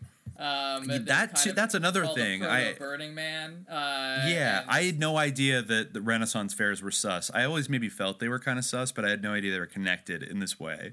yeah, Like they were a San um, Francisco new agey thing. Right, and there were sort of uh, you know improvis- improvisational theater workshops involved there for ch- for children. That was part of the Renaissance Fair thing, and uh, McGowan r- wonders if uh, you know maybe Godo Paulekas had been involved in that. Um, and he said, as any event, there is something decidedly creepy about children's workshops being hosted in a small, tight knit community that was home to child pornography ring and more than its fair share of pedophiles. I definitely have heard like you know accounts of Laurel Canyon parties involving Godo Paulekas in like a way that Yeah, uh, uh, yeah. I just want to. not good. Um, Uh, yeah. Not good. I, I just want Um, to read a little uh, of like what some other people that McGowan relays, like what they said about the the strange death of, of Godo Paulekas. Um, Mm-hmm. McGowan wrote. According to Barry Miles, Vito and Sue's three year old son Godo had fallen through a trap door in the roof of the building and died. Uh, um, let's see. Yeah, uh, Michael Walker. yeah. Michael Walker tells of a. There's a lot of trapdoors in these houses too. Um, Michael Yeah. Walker tells of a two or three year old Go- Godo falling to his death from a scaffold at the studio. An article in the San Francisco Weekly had it as a quote five year old boy who died when he fell through a skylight. Super groupie and former freak dancer Pamela Des Barres agreed with the skylight scenario, but not the age. And she said, "This is a very creepy quote. Vito's exquisite little puppet child Godot." Fell through a skylight during a wacky photo session on the roof and died at age three and a half. Alban Pfisterer of the band Love recalled a much darker scenario. Quote, Vito got married, had a baby, gave it acid, and it fell off the roof and died. Um, yeah, and then- actually, ugh. yeah. This there's a And- warning warning on this, Yeah. but I did they did actually mention uh, a story which I guess I had, I had heard earlier. It did come up uh, here where uh, it, he says it would be perhaps instructive to examine the context in which this tragedy played out. We know, for example, that a musician and writer named Raphael told writer Michael Walker that he had been present one evening at Vito's place when Godot was brought out. Uh, you know, they say that uh, they passed him around, uh, you know, in a w- uh, with their mouths in a way that was supposed to be introducing him to sensuality. Uh, Na- he was and- naked, yeah. yeah, uh, yes. Passing around naked in a circle with their mouths, is what is said. Sorry, just like so uh, Ugh, upsetting. yeah, it's disturbing, but, disgusting. uh, and uh, yeah, um, sorry, need to recover for a bit, but uh, there's another uh, anecdote, the equally disturbing anecdote almost, uh, following that, uh, where after um, you know they uh, the child had died, um, Des Barres uh, says, "I was beside." yeah. Yeah, I was beside myself with sorrow, but Vito and Sue uh, insisted on continuing our plans for the evening. We went out dancing, and when people asked where little Godot was, Vito said, He died today. It was really, really weird. Um, wow. Um, so, yeah. Yeah, and then not- uh, yeah, uh, yeah. then and then from there, uh, you know, McGowan says adding to the weirdness factor is is the full text of the quote from the San Francisco Weekly that I previously presented an edited version of. Quote: Kenneth Anger's first candidate to play Lucifer, a five-year-old boy whose hippie parents had been fixtures in the Los Angeles counterculture scene, fell through a skylight to his death like like a fallen angel. Uh, oh God! yes. Uh, by 1967, Anger had relocated to San Francisco and was searching for a new Lucifer. As some readers may be aware, he soon found his new Lucifer in the form of Mansonite and former grassroots guitarist Bobby Beausoleil. Uh, I like so that yeah, he that uh, that says, as some readers may be aware, like yes, uh, you know, people Yeah. get and from the Kenneth Anger, uh. Definitely. um, yeah, Yeah, and um, Beausoleil, you know, uh, just in the same passage, uh, Beausoleil has said th- that, you know, some of Anger's film projects were for private collectors. Quote, every once in a while he'd do a little thing that wouldn't be for distribution. Biographer Bill Landis has written that projects such as those led at one time to Anger being investigated by the police and suspicion that he had been producing snuff films. Yes, we mentioned this in the Kenneth Anger episode. I mean, and he acknowledges Mm-hmm. that he does make a lot of things on commission, like both those things that he releases and things that are, are private. You know, for the Gettys, for instance. Mhm. Uh, you know, for uh, John Paul Getty Jr., he was uh, retained by him to make films. So, And uh, I, I, I, there was another mention that I wasn't aware of yet that I want to say was it Abigail Folger that was also financing Kenneth Anger. I mean, she Um, was one of the Manson victims, and she was a Folger heiress. Uh, but I, yeah, it might have been her. right. I, Um, I, I had to look through. Um, yeah, it Yes, was. Yeah, on page two hundred nine, it was at Cass. It was at Mama Cass's home that Charlie Manson first met her neighbor, copy heiress Abigail Folger, who helped finance Kenneth Anger's films, like the one that was supposed to star Godo Paulekas, but instead starred Bobby Beausoleil. So, I mean, yeah, that's weird. That's also not well known that Charlie Manson met Abigail Folger before the murders at Mama Cass's home. Another, you know, great missed opportunity, Tarantino. You fucking hack. Yeah. Um, like, I don't know. Yeah. Like, come on. Um, Um, uh, just to, just to throw in one more little uh, Kenneth Anger thing. We'll get back to him later, but uh, uh, you know, not long before the murder of John Lennon, assassin Mark David Chapman had approached cult filmmaker Kenneth Anger and offered him a gift of live bullets. Just days after Lennon was felled, Anger's long-delayed final cut of Lucifer Rising made its debut, made its New York debut, very near the bloodstained grounds, the Dakota Apartments, which of course was the setting of Roman Polanski's Rosemary's Baby, um, etc. So anger is just floating. Like I did not know that Abigail Folger was funding anger before her death. That's kind of again you'd, you'd think that would be you know more relevant, but I guess they. Uh, you know, it's all in the family, not important. Don't worry about yeah, it. Uh, yeah. Who cares? yeah, Um, mm, you know, and just happens. so normal. Uh, so I, I think uh, to, and so moving on the just the the final thing I'll say about Vito for now is uh, that some people have compared Vito Paulekas to the, the, a later person who was very similar, which was Charles Manson. And McGowan talked to a member of the Paulekas family for the book, and he said he would let them provide the final words on the King of the Freaks. Asked by the author if he believed that Vito was a possible pedophile, he answered, quote, Probably, but I believe you have to go deeper into the libido and drives of so many rock stars and famous people who had an unhealthy relationship with sex and drugs. Any biography of the rockers of that time, and probably any time, just skirts around the reality that their greatest secret and shame includes the sex they had and have with very young girls and boys. Roman Polanski just got caught. So, uh, uh, yeah. yeah. That makes um, sense. I don't do publicity bawling for you anymore. The first word in this song is discorporate. It means to leave your body. Discorporate and come with me. Shifting, drifting, cloudless, starless, velvet valleys, and the sapphire sea. Wah wah, unbind your mind. There is no time to lick your stamps and paste them in. Discorporate, and we will begin. Wah wah. Flower power sucks. Diamonds on velvets on golden on on Ahmed on Cupid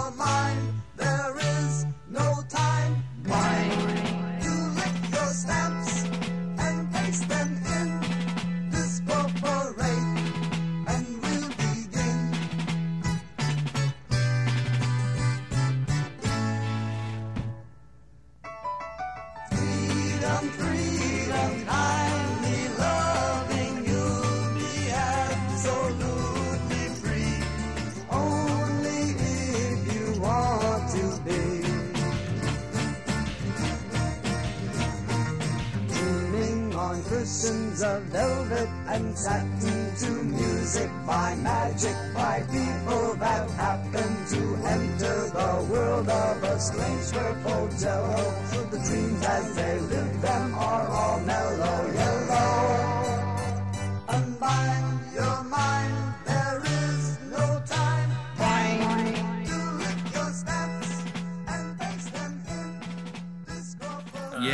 Yeah, it definitely does. When because you know this guy was super tight with Frank Zappa, Mister Cool, Freedom, Badass, like Yeah. just you know, it's like I so love that cool. quote from Frank Zappa about when like Václav Havel invited him like as an ambassador, like a cultural ambassador to Czechoslovakia or something. and he was like, Uh. I, I was so excited to go there just to watch communism fall or whatever. Like no, watch know, communism. He said he came here to. Uh, I came here to watch communism die. yeah. Uh, and then He said like, he, I'm a capitalist. here- yeah. Uh, yeah, he. right. This is a yeah. In 1990, uh, he visited Czechoslovakia at the request of newly installed President Václav Havel, who asked him to serve as a consultant on trade and tourism. Zappa was treated by the new Czech administration, which wasn't as nearly as popular at home as it was in the West. See, that's why I love McGowan. He doesn't fall for the anti-communist bullshit. Um, as though he was making an official state visit, he announced that he had quote come to come to Czechoslovakia to see communism die. I have been an enthusiastic capitalist for years. He also announced his intention of starting up an international consulting firm aimed at breaking down barriers to Western trade and investment. Toward that end, he began meeting with multinational corporate entities that had an interest in investing in Czechoslovakia. Um, and There are so many insane Frank Zappa stories. Like uh, I just dug up this one, uh, which I think is around the same place in, in the book. Um, but uh, he, uh, in the spring of 1967, signed a contract to play at the Garrick Theater in New York, an engagement that would last six months. On one notable occasion, Zappa invited active duty Marines onto the stage and handed them a doll, which he wanted them to pretend was a you know a certain slur involving uh, starting with G and ending with K. Uh, That Mhm. uh, baby. Yep. The GIs happily obliged the request and gleefully dismembered the doll while Frank looked on. Though Marines weren't normally a part of the show, concerts by the mothers often included the hurling of several baby doll heads into the crowd of gaping groovers. Uh, like yeah, awesome, radical. Like uh, Really that's cool. literally like the exact opposite of like groovy. Uh, like he should have called his. of like yeah, he should. I like guess Marines that's why on people. stage to like disme- tear a baby apart or like a surrogate baby apart, like limb from limb. Like Uh, I- what? Like uh, yeah. Um, I guess that's why people, you know, make bands and call themselves war crime. Ironically, nowadays they're just doing Yeah. a Zappa thing, you know. It's And I bet there, for, I, you know. I bet you if you talked to like a Zappa stan, that they would be like, "Oh no, man, see, he was actually being ironic and like, uh, like mocking, like, mil-. like I don't even know if they could they could pull that off, but I feel like some people would try that. Like he was mocking militarism, man, and like he was Uh, just being like yes. absurdist, man. Like, come on, like you know. But it, Right. if you look pretty consistently at his entire his opinions uh, over his entire life and even the message in a lot of his music uh, and the the way people who knew him described him he was like a, he was kind of like John Milius. Like he was a gun-toting right-wing control freak who like hated communism and loved like uh, capitalism and was like kind of you know just like a uh, a libertarian basically uh, but because Uh, he yeah, talked shit like to he like was just like a super jingoistic fascist, like openly. Like he didn't really Uh-huh. like try to hide it and was like proud of it, which is interesting. Uh, It- it considering is like that's not really part of his public or you know uh, uh, people, the way people think maybe about Frank Zappa or something that they readily associate with him uh, because like he definitely was like he was all about it. Uh, like I mean, you know, people think that he's like kind of a libertarian leftist, practically, but that is uh, Um, there, there, there's really nothing about it. It really is kind of fascist, but you know, he dresses up in this goofy thing and he makes this like boopity bop boop bop. I'm the slime man, like uh, goofy carnival esque prog Um, music, uh, and yeah. you know, so how could he be a straight square conservative? This is where it starts to be like you know, judging people by like, you know, the styles you're wearing or how long your haircut is, you start to see like politics really becoming more aestheticized. And like Mm-hmm. you could have like right wing hippies like in the Grateful Dead or Frank Zappa, but as long as they have long hair, they somehow code as like rebel, like left wing rebels to like the status quo. It's Mm-hmm. very, um, even if they are like relatively open about their kind of right wing politics and stuff, but it- yeah, it's and it just like makes it all the more like odd. Where I think, as you mentioned, like his dad was like designing like ICBMs or like developing Oh, like well, chemical warheads. Let- yeah, them, yeah, you yeah. know, let, like- let me, yeah, maybe we should go into that because you know Frank's Frank Zappa didn't just come out of nowhere. He was born, um, as McGowan relates many, many times, like so many of these people, was born into a career military family. And his dad, um, basically, Frank spent a lot of his early childhood at the Edgewood Arsenal in Maryland, um, which was the hub of U.S. chemical warfare research, as well as being, by the government's own admission, the site of human mind control experimentation in the post World War II years. So his first schooling was at the Edgewood School, which is you know on the Edgewood Arsenal complex where his father worked and the family lived. Um, at some point in the 1940s, the Zappa clan relocated to Florida for a short time for unknown reasons, but they soon returned to Baltimore and the Edgewood Arsenal. In 1951, Father Francesco was offered a permission at Dugway Proving Ground in Utah, but he chose instead to head further west and relocate the family to absolute spook hub Monterey, California. While there, he taught classes at the Naval Postgraduate School. After a couple years in Monterey, the Zappas relocated once again, first briefly to Claremont before moving on to the San Diego area, the current home of the world's largest naval fleet. While there, Francesco put his skills to work on the Atlas Missile Project, a program that would produce America's very first ICBMs. Zappa's area of expertise would tend to indicate that the U.S. was looking into developing chemical warheads for those ICBMs. That, though, is impossible to determine since Zappa's work in San Diego and elsewhere is classified. In the summer of 56, the Zappa family hit the road once again, this time landing in Lancaster, California, right alongside Edwards Air Force Base. That's just north of LA. Frank Zappa wouldn't be the only rising star to later arrive in Laurel Canyon by way of the sparsely populated wasteland of Lancaster. Joining him would be tragically short lived Byrd Clarence White, America vocalist Dewey Bunnell, and the indescribably bizarre Don Vliet, better known as Captain Beefheart. Uh, and then in March of 1963, Zappa famously appeared on the Steve Allen Show to quote play a bicycle as a musical instrument. yeah, Crazy. I remember that part. So ridiculous. yeah. uh, yeah, and that same year, uh, Herb Cohen, who has a super sus like mercenary background, who would become the manager of Frank Zappa and fellow Canyonites Linda Ronstadt, Alice Cooper, Lenny Bruce, and Tim Buckley, returned to Los Angeles after conveniently being in the Congo at the time of the CIA-sponsored coup that toppled and led directly to the execution of Patrice Lumumba, the country's first legally elected prime minister. Cohen had spent time in Copenhagen, Denmark, where he functioned as an international arms dealer. Um, and yeah, that um, you know, then he got his residency in New York, where he had the Marines, you know, uh, rip apart a, a fake baby who he said was Vietnamese. Um, and then I guess they, they developed a habit, the Mothers of Invention, his band, uh, hurling severed baby doll heads into the crowd of gaping groovers, um, as Pamela Des Barres uh, remembers it. And then on the aut- autumnal equinox of 1967, Zappa married Na- Navy brat Adelaide Gail Sloatman, who was then working as a former cop gangster Elmer Valentine's personal assistant, overseeing the operations of the Whisky a Go Go and the Trip. Just one week later, uh, daughter Moon Unit Zappa was born. She would ultimately be joined by three siblings, each bearing a progressively more bizarre name Dweezil Zappa, Ahmet Emuukha Rodan Zappa, and Diva Thin Muffin Pigeen Zappa all would be pulled out of school at the age of 15, and their father would refuse to play, pay for any of them to attend college. Um, and uh, yeah, and so he eventually moved into this house called the Log Cabin, which was like right at the main intersection uh, on Laurel Canyon Boulevard and I think uh, Lookout Mountain Avenue, where there's like the the famous uh, uh, Laurel Canyon Country Store and a couple little businesses. So he lived in like this palatial like log cabin kind of compound, and would let people kind of live in it uh, all the time. I don't know, like like just hippies, drifters, groupies, all this kind of stuff. There's a strong overlap uh, with the kind of Vito Paulekas kind of group, and they would dance at Frank Zappa's shows. Yeah, and I mean Zappa. Uh, I don't know. Like that background, of course, is very interesting because Zappa, and a lot of people don't, I think, realize this. Zappa never really took psychedelics or LSD.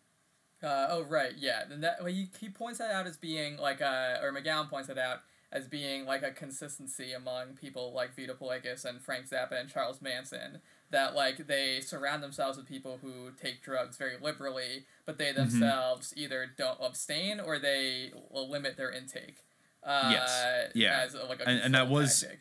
Yeah, that was Um, something Manson, Manson definitely did. Uh, Yeah. Vito did. Even though um, there was a rare video that was found that was like an interview, I think, with Sue and Vito Paulekas in the '60s. I think I linked it on uh, on the Grateful Dead episode. But there's one where they're kind of saying uh, that it's bad. Like they're, speaking negatively. I think maybe in the late '60s, early '70s about LSD. Um, oh yeah, there's a quote here. Yeah, um, where his wife says, "You know, you shouldn't do LSD." Uh, I tell all my friends, you know, it's a military plot. and so, like, okay, so on the one hand, you're telling everybody it's a military plot, but then there are all these accounts of people where like you're all you're taking it yourself. You're also like giving it out to these like teenage girls that have kind of coalesced around you, and you're uh, definitely kind of serving as an advertisement for it. So you know that's a that's bizarre and doesn't kind of add up and makes things suspicious. Um, and yeah, I guess you know everyone says that you know. Uh, uh, Frank Zappa was uh, very against like the idea of uh, yeah personally taking psychedelic drugs, but yet here he is um, with his you know Navy brat uh, wife, who wouldn't you know uh, went to the same kindergarten and maybe grade school as uh, as Jim Morrison.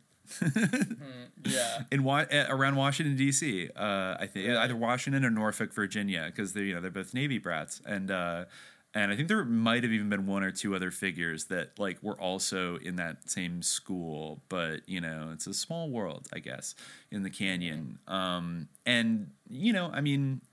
And Zappa, even if you listen to his music, he's kind of openly contemptuous. If you listen to like Absolutely Free, he's mm-hmm. making fun of the new agey stuff, of the hippie stuff, which like on the one hand, like there is space to make fun of it. It's just that I don't think Yeah. anybody made fun of it in like the right way. Like this is a psyop. Like you well, know, it was like, like, yeah, well, it's kind of like a sort of superiority. Yeah, exactly. It was kind of like, uh, you know, you disgusting pig fans. Like, you know, Uh-huh. uh, you're like mocking the people who don't. You're mocking the people who don't see that it's a psyop. Basically, you're mocking like the rubes who think like you're not like a maniacal fascist. Uh, you know, uh, and like who will take LSD like because they think that that's what you promote when like you actually know that it's bad or something like that. Like that. Yeah. like, you know the uh, it's punching down. It's uh, punching down Definitely punching on- down- yeah, on like, you little- a baby doll uh, that's meant to represent a Vietnamese child. Um, yeah, yeah. And no, that, that Um, a huge yeah. thing though. Is that like he's he's almost like one of the I don't know. He's almost one of the progenitors of like LOL I'm CIA Uh, yeah, true. in a certain Uh, sense. Yes. Um, yeah. It was. It's interesting that he named one of his kids Ahmet. Um, although I, I guess I wouldn't say it's necessarily progressively weirder than Moon Unit. Uh, you know, I mean, Ahmed is a normal uh, name. Uh, well, if we want to know, go for- there, if we, if we want to go there, he named himself What? out of the founder of Atlantic Records, Ah- Ahmet Ertegun, Yeah, who exactly. was I the son of like a high-ranking Turkish diplomat who grew up in Washington D.C. on Embassy Right. Row and like went to Was like an he- elite uh, prep school. Yeah, but was he like a straight up like you know like young Turk type like you know early? His dad, his dad was like his, his dad was um, was part of the Young Turk government.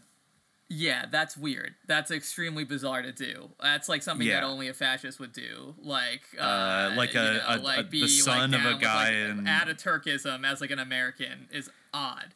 And even Um, McGowan even points out. I mean, he he labels one. I think chapter eight, which is about the the Hollywood scene at that time. Like their nickname was the Young Turks. Yeah, right. Uh, yeah, he did mention Like that, Jack but yeah. Nicholson, Dennis Hopper, uh, Steve McQueen, all these like uh, yeah, big big shot Warren Beatty or whatever. Like these were the the Young Turks of Hollywood. And uh, I guess there was that Rod Stewart song. He doesn't pop up in this, but I always found like, and obviously like the the ridiculous like psyop show like the Young Turks with like uh, with Right, Cenk yeah. Uygur and everything. Yeah, like yeah. Uh, I don't know how any Armenian could like be on that show with him. That's called the Young Turks. Very bizarre. Um, and I think he has denied the Ar- Armenian genocide before. It's like, look, it's not that big a deal. like, I don't know. Yeah, I Um, remember but, there was some kind of yeah. weird thing. Yeah. Um, yes. Um, It's just like it's a weird term that has like had a, a long life and like pops up a lot, but I feel like a lot of people don't even know anymore like what it refers to. Um, it's just like a thing you say. I don't know. Yeah, Um, well, I guess there's the, like upstarts, you know, the Young Turks. Yeah. It sort of means upstarts in a way. Um, Uh-huh. But yeah, uh, but I mean, the way in which they were upstarts is that they were like, you know, hyper nationalists, like secularists who wanted to like purge like all any trace of like Arab uh, culture, like or you know, uh, that like uh, to purify the, the Turkey or whatever. Uh, it's Mhm. uh, yeah. Um, so yeah, yeah so way- so that guy was the founder of like one of the two biggest record labels that pumped out a lot of these artists the other one was capitol records which mcgowan points out and i actually was not aware of the reason it's called capitol with an o uh, records is because it was founded like over a century ago in washington d.c and then eventually they moved to Los Angeles into the sort of iconic, uh, you know, spirally build, cylindrical building. but you know, so you had basically the two biggest record labels had these deep connections to Washington D.C., even though they had moved out to Los Angeles. So, and then you look at all of the artists uh, who had connections to either either grew up around Washington D.C. that kind of area, or you know grew up on military bases, or were the sons and daughters of like political families, and you know uh, it starts to get a little bit, huh, like weird, you know. Um, you know, I, I think uh, we haven't talked about all the backgrounds of of people yet. I mean, we've gotten through Frank Zappa. Um, David And, Crosby. just before we move on from this, were Frank Sure. Zappa and Ahmet Ertegun friends, or like what? Like, why did he name his son after him? Well, Uh, McGowan uh, McGowan says that. Um, uh, it looks like they might have been friends. Um, yeah. I guess yeah, he no, launched I- Frank Zappa's career. I see. Yeah, right. Yeah, he Uh-huh. launched Frank Zappa's career, and, and Frank Zappa admired him so much that he named one of his children after Right. Ahmet. Yeah. Um, Hmm. Yeah. Okay, uh, word. Uh, all right. Uh, yeah, just uh, yeah, I'm just following up on that. and uh, this yeah, actually just- th- this hits on something that I remembered as well. Uh, I- I'm just reading this little like uh, oh fuck like Denver Post article, but it said like uh, the the key to Ahmet Ertegun's success, success was developing a real taste for like black music, basically like blues Right. and R and B, and then finding a way to like kind of tweak it to appeal to like white teenagers. That was the real kind of which I, I had thought about even with the Grateful Dead and with like the Rolling Stones and like really with rock and roll in general and like this period of it. Because I think um uh, there is not necessarily evidence to say like rock and roll uh you know came out of real genres that did ha- were organically created like blues and R&B uh, and folk and all of these things like I, I think if, if we're asking like you know how how far does this kind of like nefarious influence go in like popular music um I think those genres that came out of like African American music for the most part.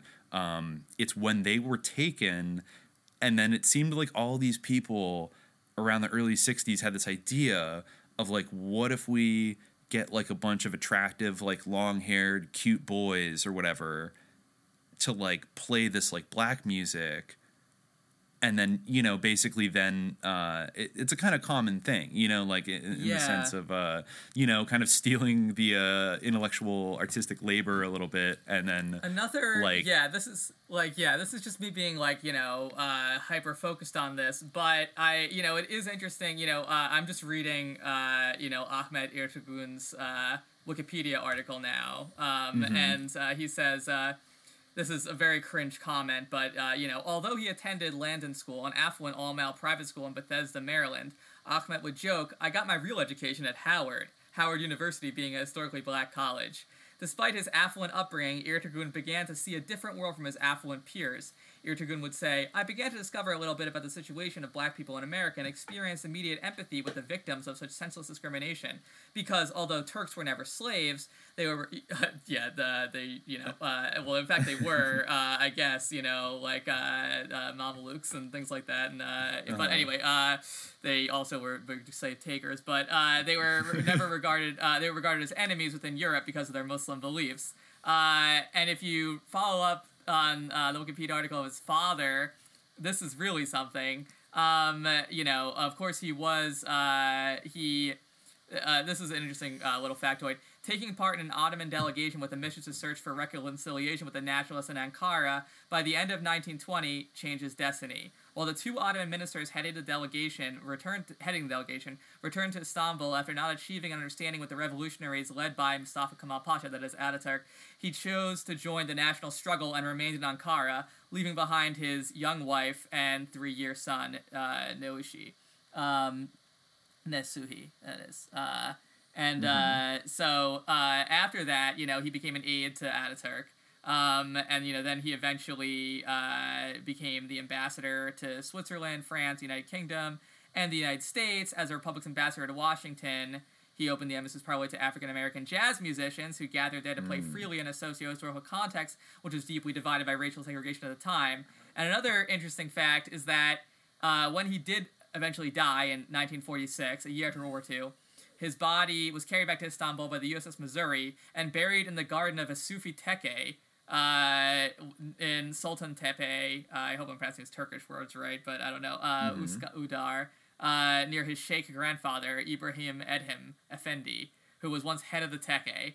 So uh, I guess he was also descendant of like the head of a like a head of a Sufi Tekke, like a Oh, wow. you know Sufi order, which is ironic because like that was kind of one of the, the main things that uh, Ataturk was involved in like stomping out uh, for like you know not that it hadn't been cracked down on heavily before, but uh Uh-huh. you know really wiping out the face of of uh, Turkish society, but. Um, Hmm, interesting. Yeah, like uh, it's interesting to consider like the links between like uh, dervish or like Sufi music, like the appreciation for jazz, and like the long hair thing. Um, Mhm. You know, another thing that stuck out at me was like the Garden of Allah apartment complex. Oh that, yeah, yeah, uh, where you Dorothy know, Walker played- lived. Um, Yeah. yeah. Yeah, a lot of Yeah. these people like stayed there, um, or you know, uh, a lot of uh, you know figures in this whole milieu. Um, like, uh, yeah, um, I guess, uh, yeah, Dorothy Parker, um, or sorry, not Dorothy Parker, but uh, the, the Morgan Cavitt, the uh, grandson of the godson of poet and writer Dorothy Parker. Um, Okay. Yeah. Who McGowan Um, says is uh she was kind of like a socialist like in the 20s um but I think also had a lot of uh, I think she attempted suicide a few times uh it uh, McGowan says that her, she was born Dorothy Rothschild but he doesn't say if she was actually Oh, yeah, I related guess to it any was- of the I guess it was uh, Dorothy Parker. Yeah, it's the Morgan Cow was the son, but yeah, sorry, it's a bit of a confusing sentence. But yeah, Dorothy Parker, I guess, lived in the Garden of Allah apartments and attempted more than once to kill herself there. Mhm, Uh, exactly. Yeah. Mm, uh, Yeah, right, yeah, interesting. Uh, but yeah, that Um, was a big uh, like hub for uh, a lot of this stuff. Um, yeah, well there's a lot of creepy stuff all in up fact, and down the Don canyon Henley have a Garden of Allah song, uh, like uh, as an homage to the the Garden of Allah?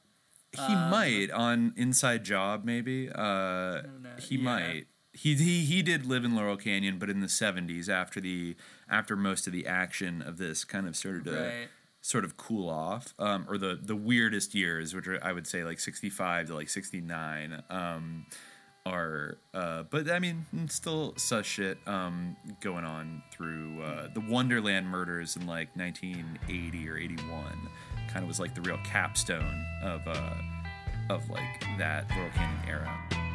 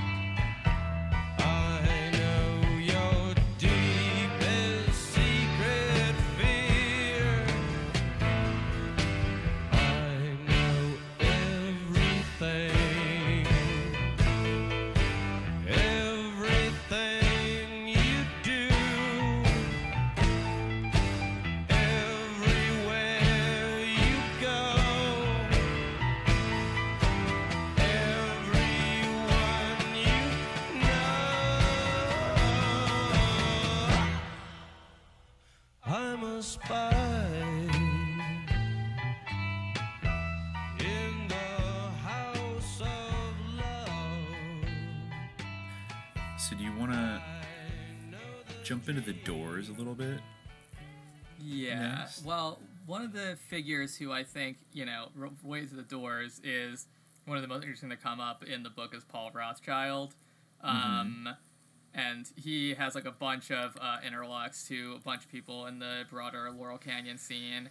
Uh, one of the one of my favorite uh, paragraphs in like the whole or series of paragraphs, uh, page or so in the whole book uh, has to do with him, um, which uh, it begins uh, saying yet another curious character to take up residence in Laurel Canyon was producer Paul Rothchild, who played a key role in shaping the sound of both The Doors and Love.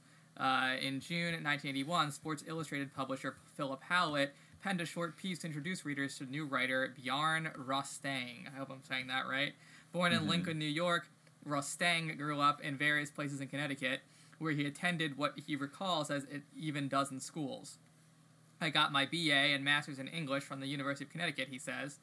Then I did my then I did part of a PhD at the University of Washington before going into the Army Intelligence Corps in 1959. We had Paul Rothchild, who later became producer for The Doors and Janis Joplin, to give you some idea of what the unit was like. Uh, all right. It was, in all likelihood, like countless other intelligence units designed to churn out shapers of public opinion, whether actors, novelists, newsmen, or in this case, sports writers and producers of popular music. It is quite shocking, of course, to learn that the handler of two of Laurel Canyon's most influential and groundbreaking bands had a background in intelligence work. Apparently, the search is on for anyone of any prominence in the Laurel Canyon scene who didn't have direct connections to the intelligence community. Bjarne Rostaing would, perhaps, not surprisingly, uh, develop his own indirect connections to the Laurel Canyon music scene. His most notable contribution to the field of literature was penning the mass market paperback version of Phantom of the Paradise, uh, the campy tale of a Phil Spector inspired music producer who had sold his soul to the devil for fame and fortune, and who subsequently manipulated a disfigured young singer songwriter into likewise selling his soul. The theatrical version, released on Halloween Day 1974 and carrying the tagline, He Sold His Soul for Rock and Roll, starred Laurel Canyon's own Paul Williams as Swan, the demonic producer who surrounds himself with nubile young women eager to do his bidding. Williams, who lived on Lookout Mountain alongside numerous other singer songwriters, also scored the film. It is, I'm sure, And- entirely coincidental that two guys who emerged from the same intelligence unit in the early 1960s would follow such curious career paths. One, Paul Rothchild, being what many, uh, becoming what many on the scene in those days would have described as demonic rock music producer, and the other, Bjarne Rostaing, penning a novel about a demonic rock music producer. Uh, and that like it goes into Owsley Stanley like right after that, but yeah, that's uh the, Yeah. the sort of Paul Rothchild uh, bit um, that I like. Uh, You Mhm. know, just having to do with his intelligence backgrounds and like the perception of him as being like a demonic producer by this guy who uh, was in the same uh, unit uh, as him in the Army Intelligence Corps. Um, exactly. Yeah. And that movie was uh, directed by Brian De Palma, who uh, who Mm-hmm. also made uh, you know interesting. I've, I've rewatched a lot of De Palma uh, over the over 2020 and uh, Mhm. found him. I ha- kind of renewed interest in him. Can't say for sure how sus he is, but he did in the late 70s make a movie I haven't watched yet, but might be something to talk about uh, down the line. Um, I think it was called The Fury, and it's about CIA psychic spies. Mm-hmm. Right. Yes, I think that. Uh, yeah, you mentioned this relative to the Mhm. podcast in the past. Uh, I think that there might be some notes on it in, in our workflowy document, uh, Brian De Palma's The Fury. But yeah, uh, Yeah. right, yes. Um, exactly. yeah. It's um yeah, it's about like yeah, ex-CIA agents uh or ex-CIA agent as a psychic son and then there's like there's false flag terrorist attacks, there's ESP, telekinesis um and uh yeah, I guess um I wonder It certainly makes me curious to watch Phantom of the Paradise now. Um, yes, uh, an extremely negative, uh, extremely negatively received box office failure, um, Mhm. but it received Academy Award and Glo- Golden Globe nominations for its music. oh, interesting. Interesting. Um, Yeah. so he put you know he put the doors together and um and the doors definitely fall into the category i think like we mentioned a little bit earlier that like they were not seasoned musicians and really hadn't been in like they hadn't been in any bands before they basically mm-hmm. were assembled um, and you know uh, uh, just a mcgowan summary i think is here uh, pretty good um, uh, he says you know morrison essentially arrived on the scene as a fully developed rock star, complete with a backing band, a stage persona, and an impressive collection of songs, enough, in fact, to fill the Doors' first few albums. How exactly he re- reinvented himself in such a radical manner remains something of a mystery, since before his sudden incarnation as singer songwriter, James Douglas Morrison had never shown the slightest interest in music, none whatsoever. He certainly never studied music, or and could neither read nor write it. By his own account, he had never much of an interest in even listening to music. He told one interviewer that he, quote, never went to concerts, one or two at most. And before joining the Doors, he never did any singing. I never even conceived of it. Asked near the end of his life if he ever had any desire to learn to play a musical instrument, Jim responded, Not really. So here we had a guy who had never sang, who had never even conceived of the notion that he could open his mouth and make sounds come out, who couldn't play an instrument and had no interest in learning such a skill, and who had never much listened to music or been anywhere near a band, even just to watch one perform, and yet he somehow emerged, virtually overnight, as a fully formed rock star who would quickly become an icon of his generation. Even more bizarrely, legend holds that he brought with him enough original songs to fill the first few Doors albums. Morrison did not, you see, do as other singer songwriters do and pen the songs over the course of the band's career. Instead, he allegedly wrote them all at once before the band was even formed. As Jim once acknowledged in an interview, he was, quote, not a very prolific songwriter. Most of the songs I've written I wrote in the very beginning, about three years ago. I just had a period when I wrote a lot of songs. In fact, all of the good songs that Morrison is credited with writing were written during that period, the period during which, according to rock legend, Jim spent most of his time hanging out on the rooftop of a Venice apartment building consuming copious amounts of LSD. This was just before he hooked up with fellow student Ray Manzarek to form the Doors. Legend also holds, strangely enough, that that chance meeting occurred on the beach, though it seems far more likely the pair would have actually met at UCLA, where both attended the university's rather small and close knit film school. In any event, the question that naturally arises uh, is how exactly did Jim the Lizard King Morrison write that impressive batch of songs? I'm certainly no musician myself, but it is my understanding that just about every singer songwriter across the land composes his or her songs in essentially the same manner, on an instrument, either a piano or guitar, usually. Some songwriters I hear can compose on paper, but that requires a skill set that Jim did not possess. The problem, of course, is that he could also not play a musical instrument of any kind how did he write the songs then? Um, and you know, he goes on to say, yeah, he probably uh, you know did them in his head, uh, uh, but that's difficult to do if you can't write music or you don't like know any, like Brian Wilson was able to do uh, basically. Uh, but Brian Wilson was like a trained musician, and um, and he's saying he's clarifying here because I can already hear the haters, the the the Jim Morrison stands, being like he was a poet. Okay, but McGowan says these are should be clarified songs that we are talking about here, as opposed to just lyrics, which would more accurately be categorized as poems because Jim, as is fairly well known, was quite a quite a prolific poet, whereas he was a songwriter for only one brief period of his life. But why was that? Why did Morrison, with no previous interest in music, suddenly and inexplicably become a prolific songwriter, only to just as suddenly lose interest after mentally penning an impressive catalog of what would be regarded as rock staples? And how and why did Jim achieve the accompanying physical transformation that changed him from a clean-cut, collegiate, and rather conservative-looking young man into the brooding sex symbol who would take the country by storm, and why, after a few years of adopting that persona, did Jim transform once again in the last year or so of his life into an overweight, heavily bearded, reclusive poet who seemed to have lost his interest in music just as suddenly and inexplicably as he had obtained it? Um, you know, um, uh, yeah, so that's all weird. And, uh, yeah. Uh, you know, he says as Vanity Fair once noted, the Doors were always different from the other Laurel Canyon bands. All four members of the group, for example, lacked previous band experience. Morrison and Manzarek, as noted, were film students, and drummer John Densmore and guitarist Robbie Krieger were recruited by Manzarek from his transcendental meditation class, which is, I guess, where one goes to find musicians to fill out one's band. That class, however, apparently lacked a bass player, so they did without, except for those times when they used session musicians and then claimed that they did without. Anyway, the point is that none of the four members of the Doors had any real band credentials. Even a band as contrived as the Byrds, as we shall soon see, had members with band credentials. So did Buffalo Springfield, with Neil Young and Bruce Palmer, for example, having played in the Mynah Birds, backing a young vocalist who would reinvent himself as Rick Superfreak James. Um, which is I didn't know I didn't know Neil Young played in Rick James's backup band. That's uh, interesting. Uh, but but basically, the Doors could cite no such band lineage. They were just four guys who happened to come together to play the songs written by the singer who had never sung, but who had a sudden calling and a magical gift for songwriting. And as you would expect with four guys who had never actually played in a band before, they didn't really play very well.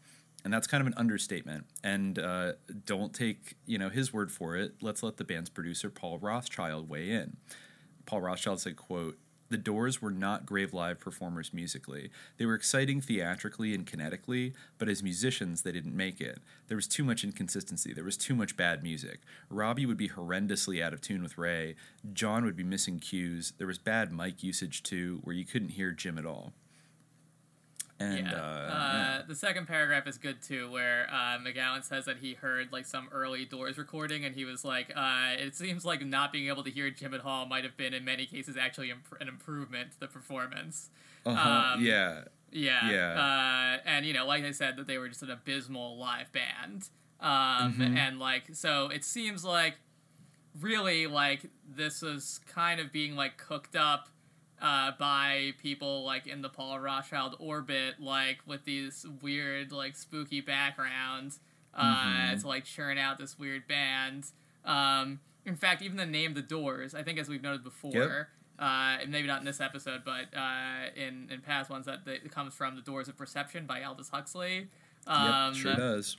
Mhm. uh, Who yeah. you know had, had died a few years prior, but was uh, but you know lived in Los Angeles and worked at like the Esalen Institute and was like was I think it, it, it is yeah it's pretty official now that he was involved with MK Ultra, particularly the psychedelic part of it and the culture kind of culture manipulation, social engineering possibilities of it and so here comes yeah like uh, you know uh, uh, mcgowan also points out that the doors were probably the only band from laurel canyon that didn't change any of its members for its entire existence. Like literally every other band for the most part m- even the mamas and the papas like kicked out michelle phillips for a while. Every other band like the Byrds had a different lineup on literally every album. Like love went through like multiple incarnations um and pretty much you know everybody at like you know Steppenwolf, which was another one, um, a Frank Zappa's band, obviously. Like it was usually very there was a high churn rate, and you know maybe that's also because they had the Wrecking Crew uh, actually laying down the music, and um. But not the Doors. They had the same four people that apparently couldn't play their instruments together very well uh, throughout their entire run. And uh, like McGowan says that like you know, Jim Morrison's band arrived on the scene as a fully formed entity with a name taken from Aldous Huxley. This is the Doors of Perception, a stable lineup, a backlog of soon to be hit songs, and no previous experience writing, arranging, playing, or performing music. Other than that, though, they were just your run of the mill, organic, grassroots 1960s rock and roll band, albeit one with a curious aversion to political advocacy. Jim Morrison was, by virtually all accounts, a voracious reader. Former teachers and college professors expressed amazement at the breadth and depth of his knowledge on various topics, and at the staggering array of literary sources he could accurately cite. And yet he was known to tell reviewers that he, quote, hadn't studied politics that much, really. But that was okay, according to John, drummer John Densmore, since, quote, a lot of people at our concerts, at least, they're sort of, it seems like they don't really want to come to hear us speak politics. That's the way it was in the 1960s, you see. The young folks of that era just didn't concern themselves much with politics, and certainly didn't want their anti war icons engaging in anything resembling political discourse. Um, uh, you know, so I. Yeah, exactly. So here we go again with like the here we go again with like the Grateful Dead, like what at politics, man? Like nah, Yeah. like much to much much to the in sharp contrast to the perception of them in today's kind of culture like our cultural memory of them that they you know they got i mean they basically got arrested because jim morrison whipped his dick out during shows. Like he didn't actually get arrested for uh protesting against the war that his dad helped start. Yes. You know, I mean, no, I mean, like, uh, again, yeah. And it was a guy. I guess it's like you know he had such a wild. I would like to go back and watch the Oliver Stone movie, The Doors, which I haven't seen in so many years. But I want to Yeah, like do a psy- a psyop.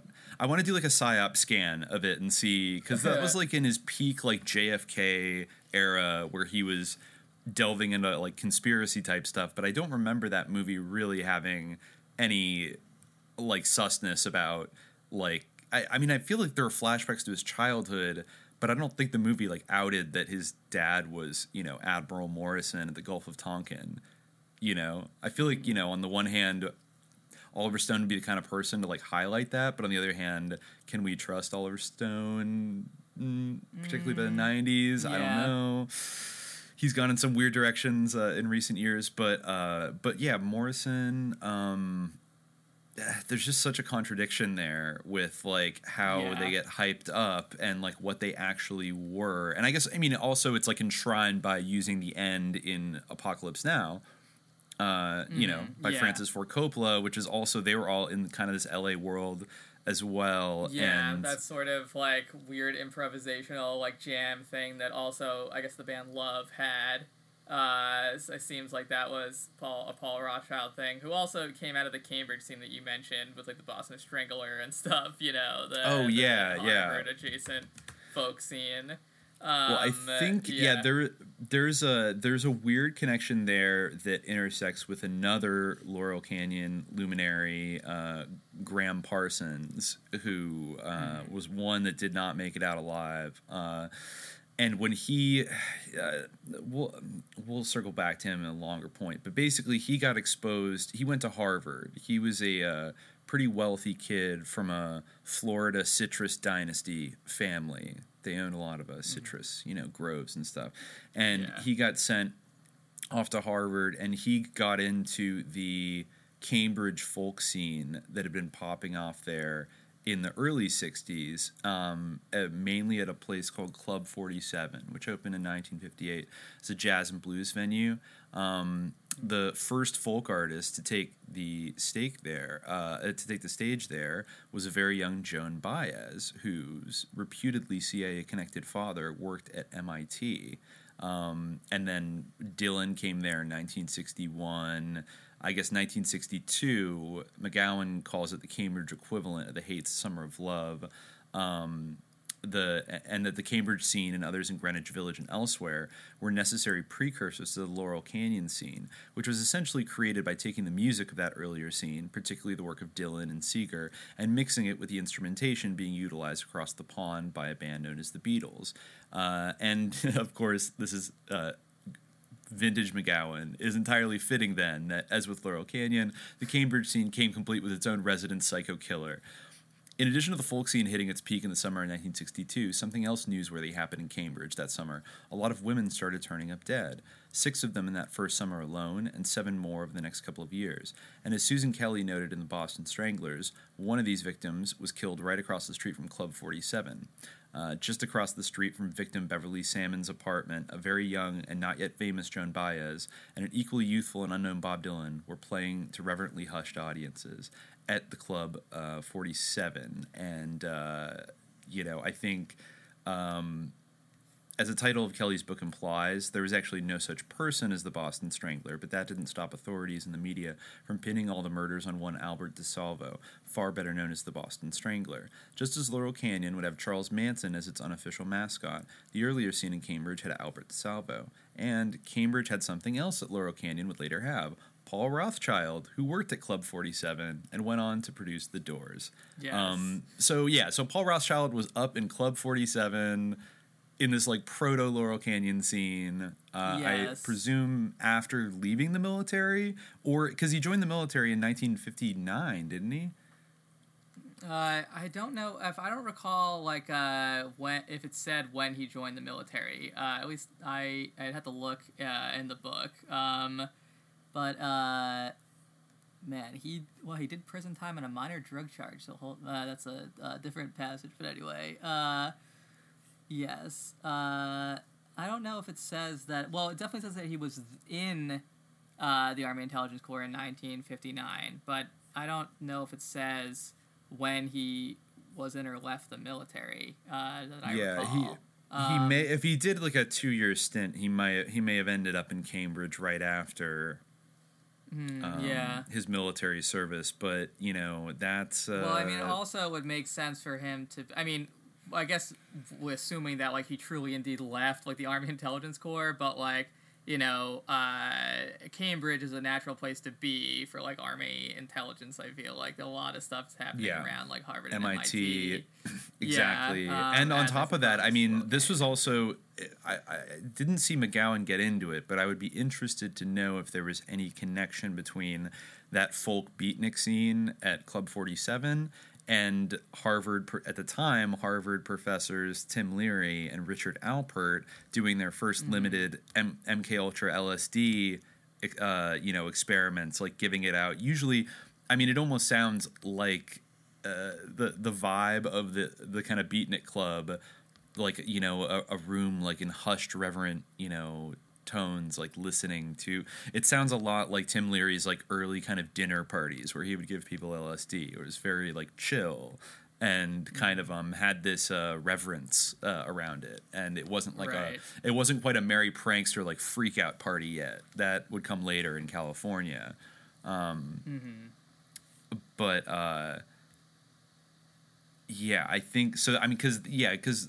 i think leary was probably kicked out in either 62 or 63 and it says here that like the the sort of summer of love in cambridge was in 1962 so that would have been probably around the time he was distributing lsd to undergrads and right before he got fired which itself might have been like uh, kind of an op to like give him this uh, renegade credibility and you know dissociate yeah, themselves it's from interesting him that uh, Paul Rothchild uh, served prison time like on a minor drug charge, um, Mm-hmm. like uh, during uh, yeah, like uh, well, odd um, during the production of uh, what was the uh, album uh, that he worked on. I had to look up because I came across that when I was trying to t- determine when uh, he left the military. I guess uh, it was uh, during the production of, of a Love album. Um, Mm.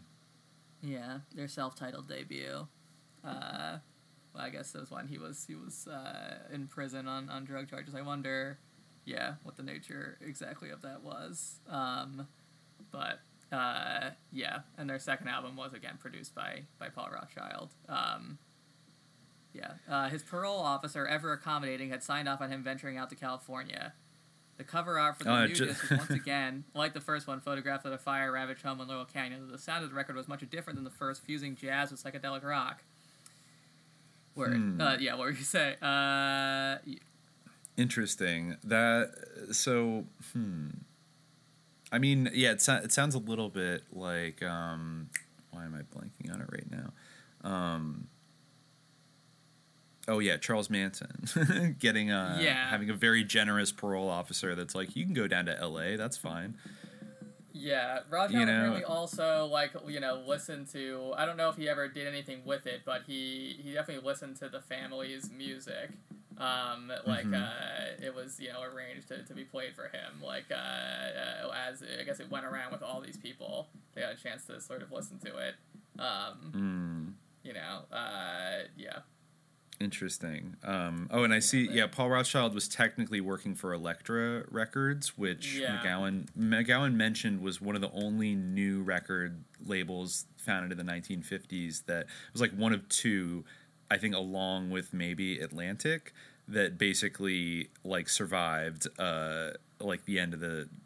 There's a great kind of consolidation from like the 50s to the 70s, and uh, most like uh, there were like over a thousand record labels founded and like you know basically two or three i mean eh, same old story right nothing new under the sun um, railroads internet companies etc it always tends towards uh, monopoly um, but i guess Elektra um, was kind of maybe like the third player. Uh, I guess they did a lot of folk and rock uh, kind of early on. I forget who they had. Um, and I think maybe. Oh, they have, see they eventually merged with Asylum Records by our boy David Geffen, who kind of would be the beneficiary. Like he would take all this to the next level in the 70s. But actually, McGowan doesn't get into David Geffen too much. I guess he, he even though David Geffen, who um, basically, you know, started out uh, Asylum Records in the very early 70s, which grew out of a company he had called Lookout Management. Lookout Mountain, Yeah. you know, Yeah, like yeah, uh, interesting. okay. Uh, and he signed uh, a lot of people from this this milieu. Um, I think he signed. Uh, I think he had worked with um, Crosby, Stills, and Nash, and other people like that. Um, and then got really big with like Jackson Browne, Linda Ronstadt, the Eagles. Uh, the Eagles really were what like blew it up, but also like Tom Waits, like uh, uh, they had John Fogerty. Um, they signed Bob Dylan away from Columbia Records, uh, and uh, but then he went back. Uh, Warren Zevon, who had like uh, was the son of like a lieutenant to like Los Angeles mob kingpin uh, Mickey Cohen, uh, Emmylou Harris, like basically that L.A. country rock and like uh, folk sound, like that is what made Geffen like the the big dog in Hollywood that he basically is today. And uh, but that that's that's a little bit out of the scope of um, of McGowan's book. So like um he I suppose was a very young person working his way up from like the mailroom of wherever at this time uh Geffen was. But um yeah, I mean is there anything else uh let's see, I don't know, to say hmm about the eh, the doors. I mean like it's just bizarre. It's sus. Um Yeah, the- it's definitely the bizarre, fact that his dad sus.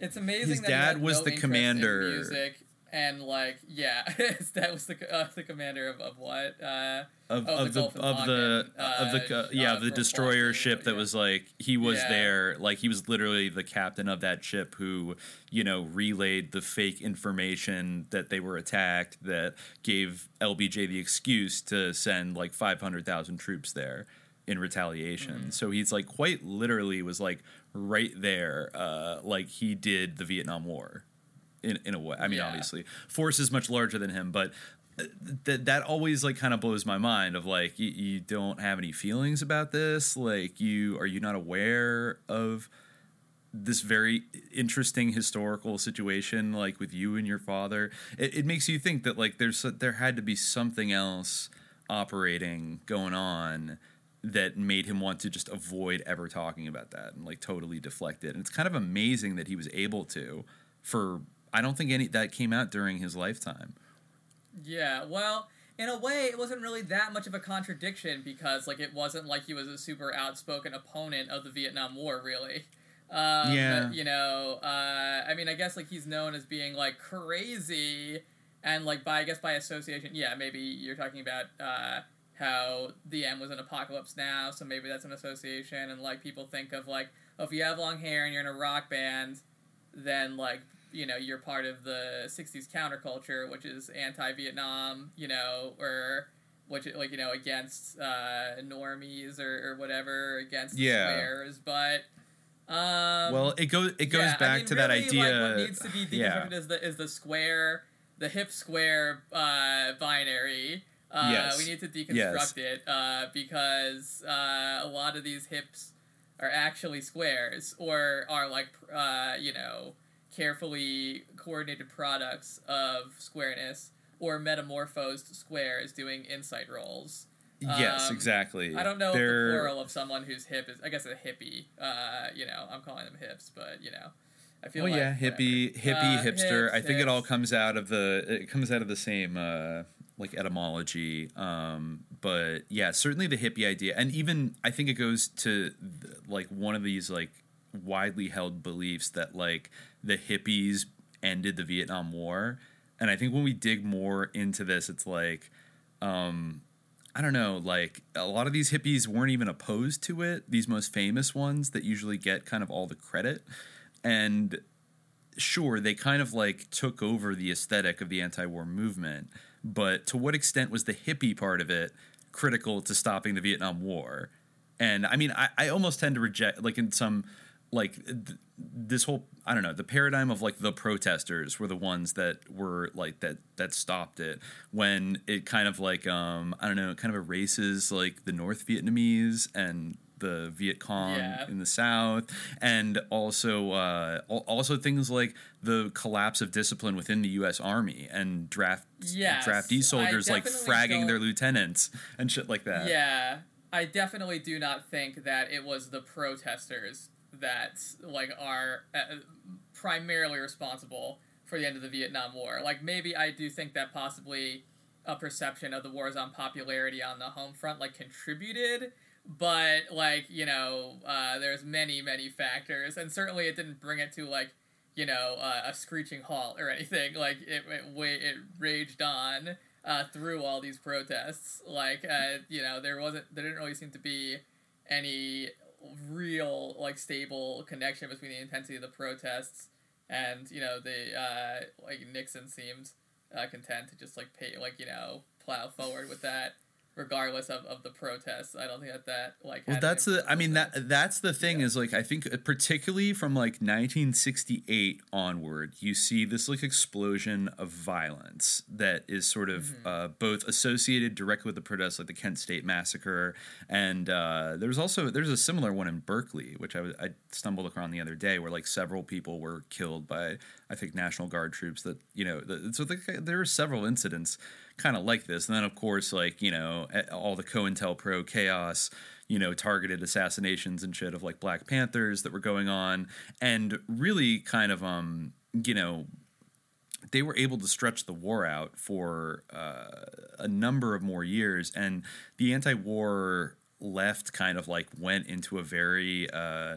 beat down and kind of scattered place like in the 70s like the organizational politics and like even the protest politics all kind of like started to splinter apart. People got really into drugs. People got more into like lifestyle stuff like spiritual things. Um, and you know so i mean the idea that like the protesters were the ones that like did it like they were almost like neutralized by the early 70s and sure there were still protests against the war. I don't know it's like it's interesting to look at in context of like our lifetimes and like what we've gone through with like protesting wars like iraq for example where those were the biggest protests in the history of the world against like a military intervention. And they were like okay well that's nice. We're still gonna go do it. And like half the democrats yeah, voted for it. that's a good you know? example. yeah, like uh, you know, I mean, yeah, like uh, certainly like these massive protests against Iraq, I mean, didn't have like a significant effect. I mean, I still think that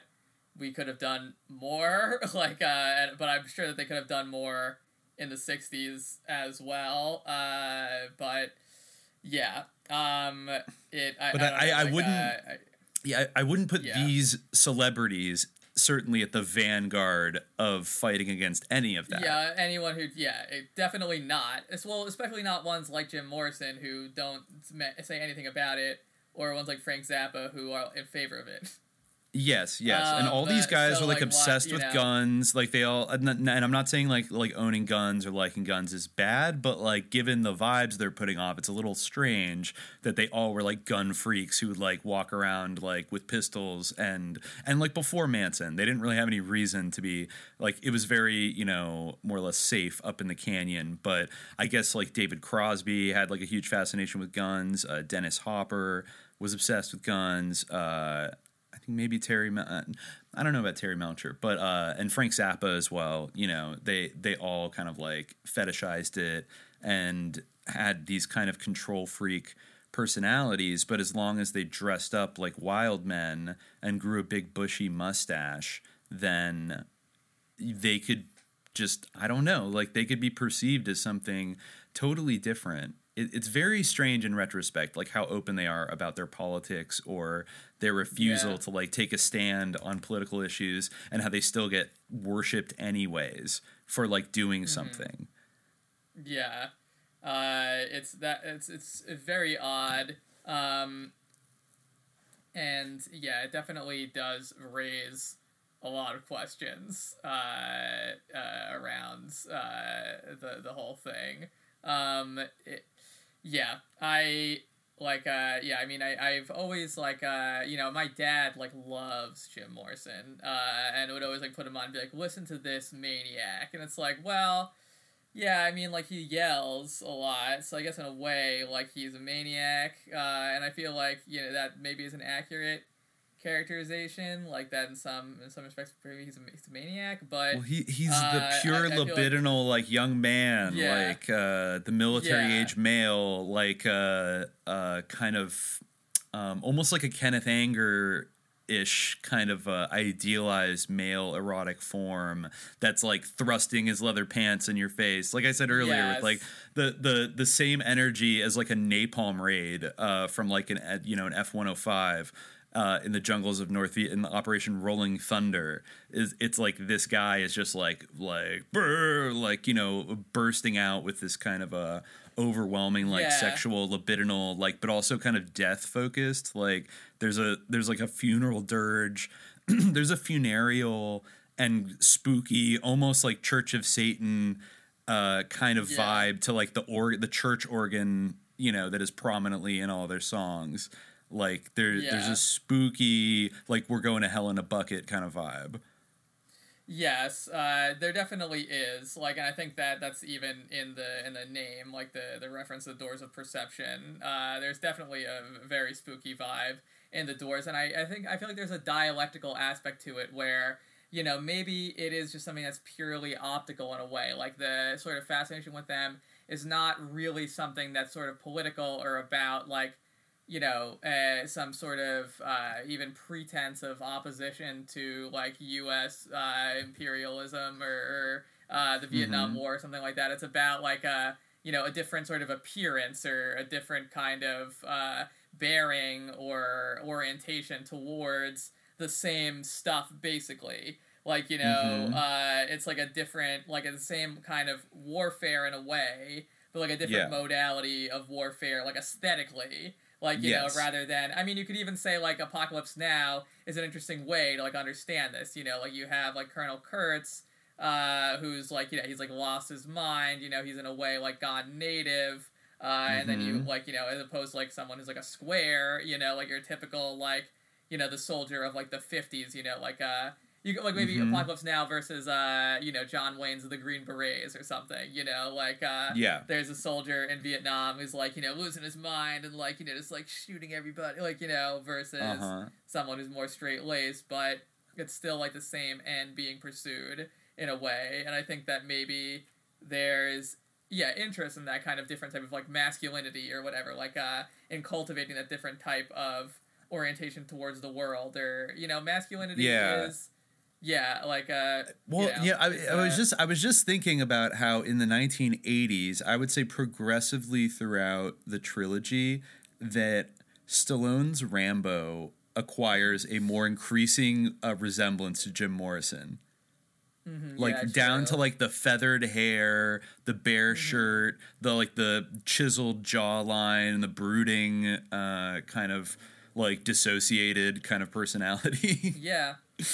Right, And, yeah, like- and Rambo, even in First Blood, you know, I think that there is a certain uh, similarity to Jim Morrison, and he's not, you know, but he still is fundamentally, yeah, he's fighting against, uh, you know, Co- uh, the but he doesn't cops really, who are like- yeah, vagrancy cops, and shit. Yeah, yeah. Yeah, yeah, No, yeah. true. And yeah, and that that's that's yeah, that's true. But how like he still is, and I think that it says something how seamless the transition is from the Rambo of First Blood to. I mean, we're just talking about Stallone again, but I think it is interesting how seamless the transition is from the Rambo of First Blood to the Rambo of like, do we get to win this time? Like you know, Rambo Exactly. uh, two, where it's like, okay, like this guy who was at one time like this figurehead or like the sort of conduit of sort of a critique of the war now Mhm. is like just gonna go like just pile up bodies you Yep. know like uh, Exactly, even though exactly. yeah like uh like, And, I mean, it's but- but then really if- something that you even question. It's like that's what he really wants to do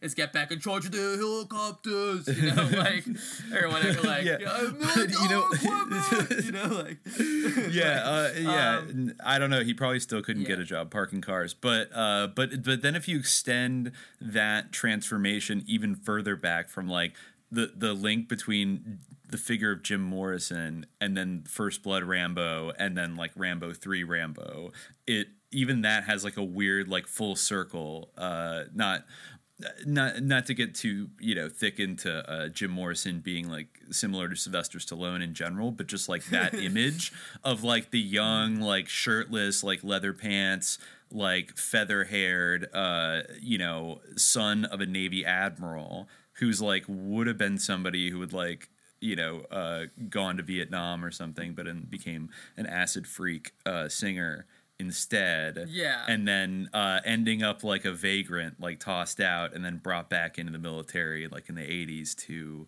uh, exact revenge and like, you know, kick the, uh, relight that Cold War flame and uh, Yeah. do, do war But I crimes. think- um, Yeah, but I think that like when you think of it, you know, in terms of like the connection between, you know, the sort of subtle like cultural, uh, you know, the, the subtle cultural use of sort of soft power and the the sort of dimension of the uh, the iconography of masculinity or, or whatever. It's, it's interesting to contemplate because, in a way, if you think of like yeah, Rambo as like a soldierized or uh, you know, or Jim Morrison as like a culturalized like soldier or an idea of because you know uh, wars are mostly fought by males. No offense, uh, you know, uh, like uh, they, Captain like still Marvel's they're out still. there.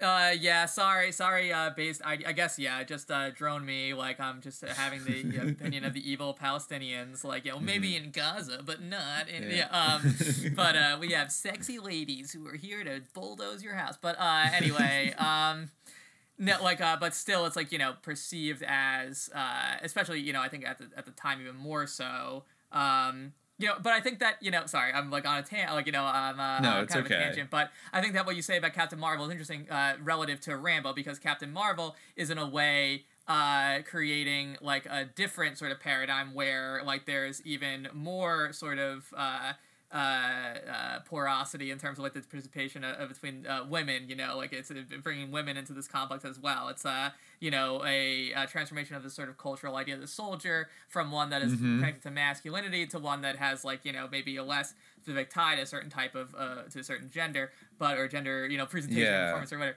But uh, you know, but I still, think that does. Doesn't like, it still feel you know- a little bit like a Yeah. new masculinity, like Captain Marvel Yeah. in a way, rather yeah, than a for sure. Like, feminization? it's a new it's a new soldier soldieranity which for Yeah. most of history has been like you know for mo- most, most american history has been tied to masculinity and i think that you know is like uh, the, the point that i'm kind of circling around is like you know in the same way that like in the revolutionary war or whatever the sort of style of like you know everyone is gonna like line up and then we're just gonna march with our guns like three paces and then fire or whatever like that's probably not what they actually did but you know what i'm saying like they had these sort Yeah. of you know very systematized like rules of engagement or whatever uh, Mhm. that sometimes were bamboozled and in the same way this you know could be seen in the contrast between the engagements the United States had been in with the ones that it was in, you know, during the Cold War since the Vietnam War. You know, is your traditional sort of square soldier as well equipped to engage in a conflict like the Vietnam War as, you know, a more like crazy, like, you know, loose cannon guy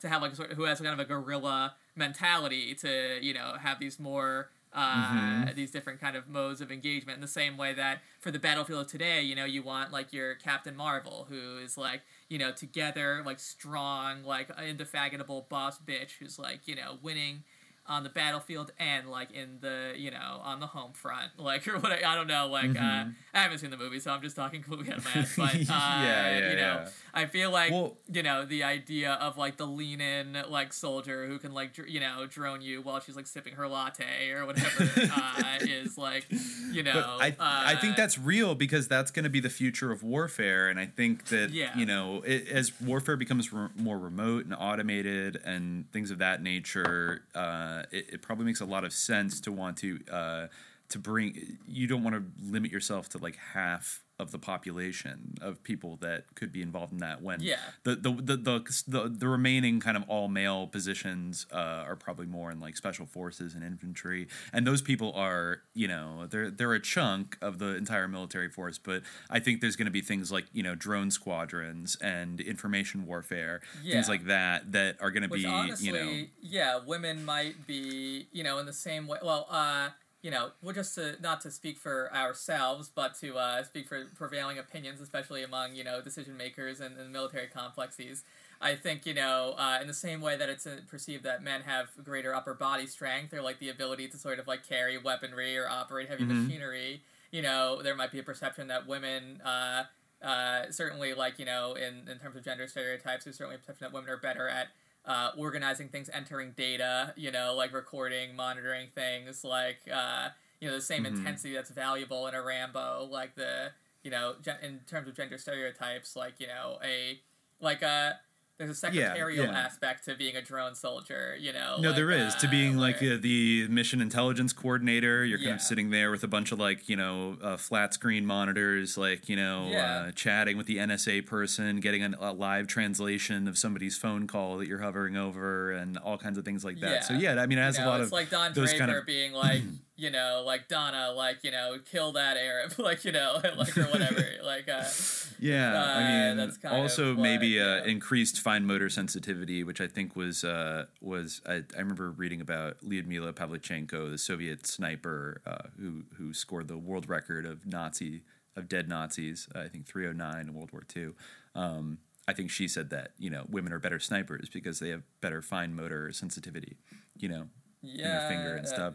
So like you know, you know, uh, be, uh, you know, so gender essentialist, of course, not you know, uh, there's no uh, ladies sign, go down to your local recruiter office and uh, sign up to uh, be you could be the next yeah. uh, chris kyle uh, christina kyle wow, You know. yeah, wow, yeah. Well, I'm sure The sequel we'll, will be seeing coming. that on the screen, on the silver screen. yeah screen. We definitely not- will yeah. but uh but also Uh, i just something random i wanted to build up that jumped out at me yesterday we were reading about like the persona of these guys and uh i guess there's a mgm records exec david anderle um who mcgowan says uh, perhaps summed up zappa best quote I always felt there was something a little totalitarian about Frank. I was awed by the clarity of the vision and his ability to make it happen, but it was without warmth.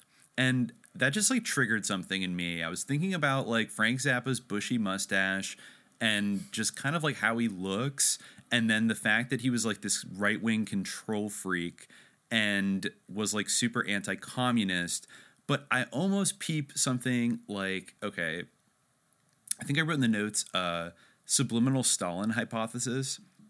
Maybe it's just the way this guy is describing him, but he said there's something a little totalitarian. I was awed by the clarity of the. Just imagine somebody saying that about Stalin, real quick. There's something a little Yeah, mm-hmm. totalitarian about Joseph. Right, I was I was okay. awed by the clarity of the vision and his ability to make it happen, but it was without warmth. Now, I mean, you could dispute whether Stalin was truly without warmth, but I would say the popular Western perception of him that sounds exactly like what a Westerner would like say about Stalin. Like, oh, you got to hand it to him. Like, he had a vision and ability to make it happen, but there was no warmth, and he was a totalitarian. It also made me think about just the weird. Maybe this is completely a coincidence, but like the fact that the the band that kicked this off, the lead singer's name was Lennon.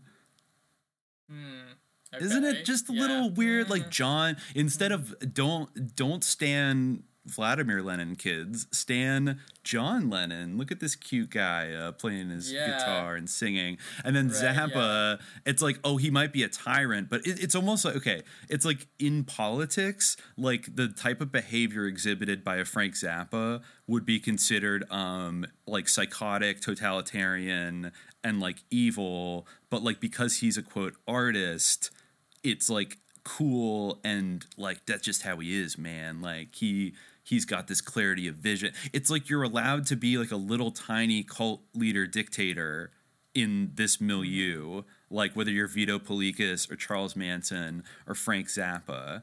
And like it seems like all these people do have like these kind of like petty dictator complexes.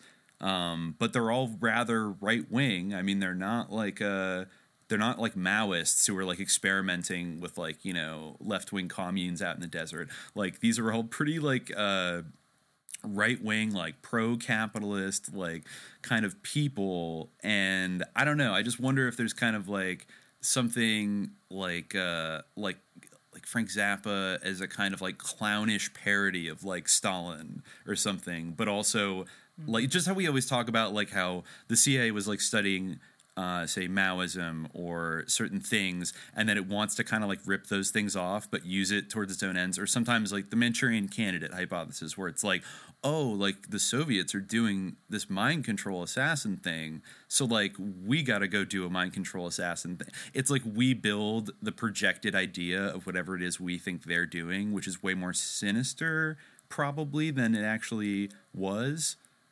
or mm-hmm. uh, or like a projection of our our fear, and then we go build like a scary straw man of it for ourselves. That because we think like that's how uh, that's how like the, the the communists must be dosing everybody with drugs and like hypnotizing them and like electroshocking them. So like we got to go do that. And it turns out like that's probably not what they were doing. But now we're doing it, and then it's effective towards our own ends. And um, I don't know. Uh, I'm out on a limb here, but there's just like, like I mean, to think about these guys replacing what otherwise might have been a at least a certain like greater sympathy with like left wing uh, movements around the world, and you know whether it's Cuba or uh, in China or the Soviets or whatever. Um, like it's like all these Laurel Canyon people managed to like a pull off like a magic trick whereby they received the energy of being like the radical vanguard like leaders like the mm-hmm. young turks you know but in fact yeah. they kind of like weren't really leading anything and mm-hmm. you know i mean yeah where did they yeah lead no it? for sure it's interesting yeah you know uh it's almost like kind of like a uh yeah, it's it's like because there's yeah there's a certain romance like a romance to revolutionaries, you know, uh, in literature like in just in culture in general, but uh, there's nothing actually revolutionary except like on a very superficial level, um, and a lot of it is actually like very much directed like as kind of an experiment almost.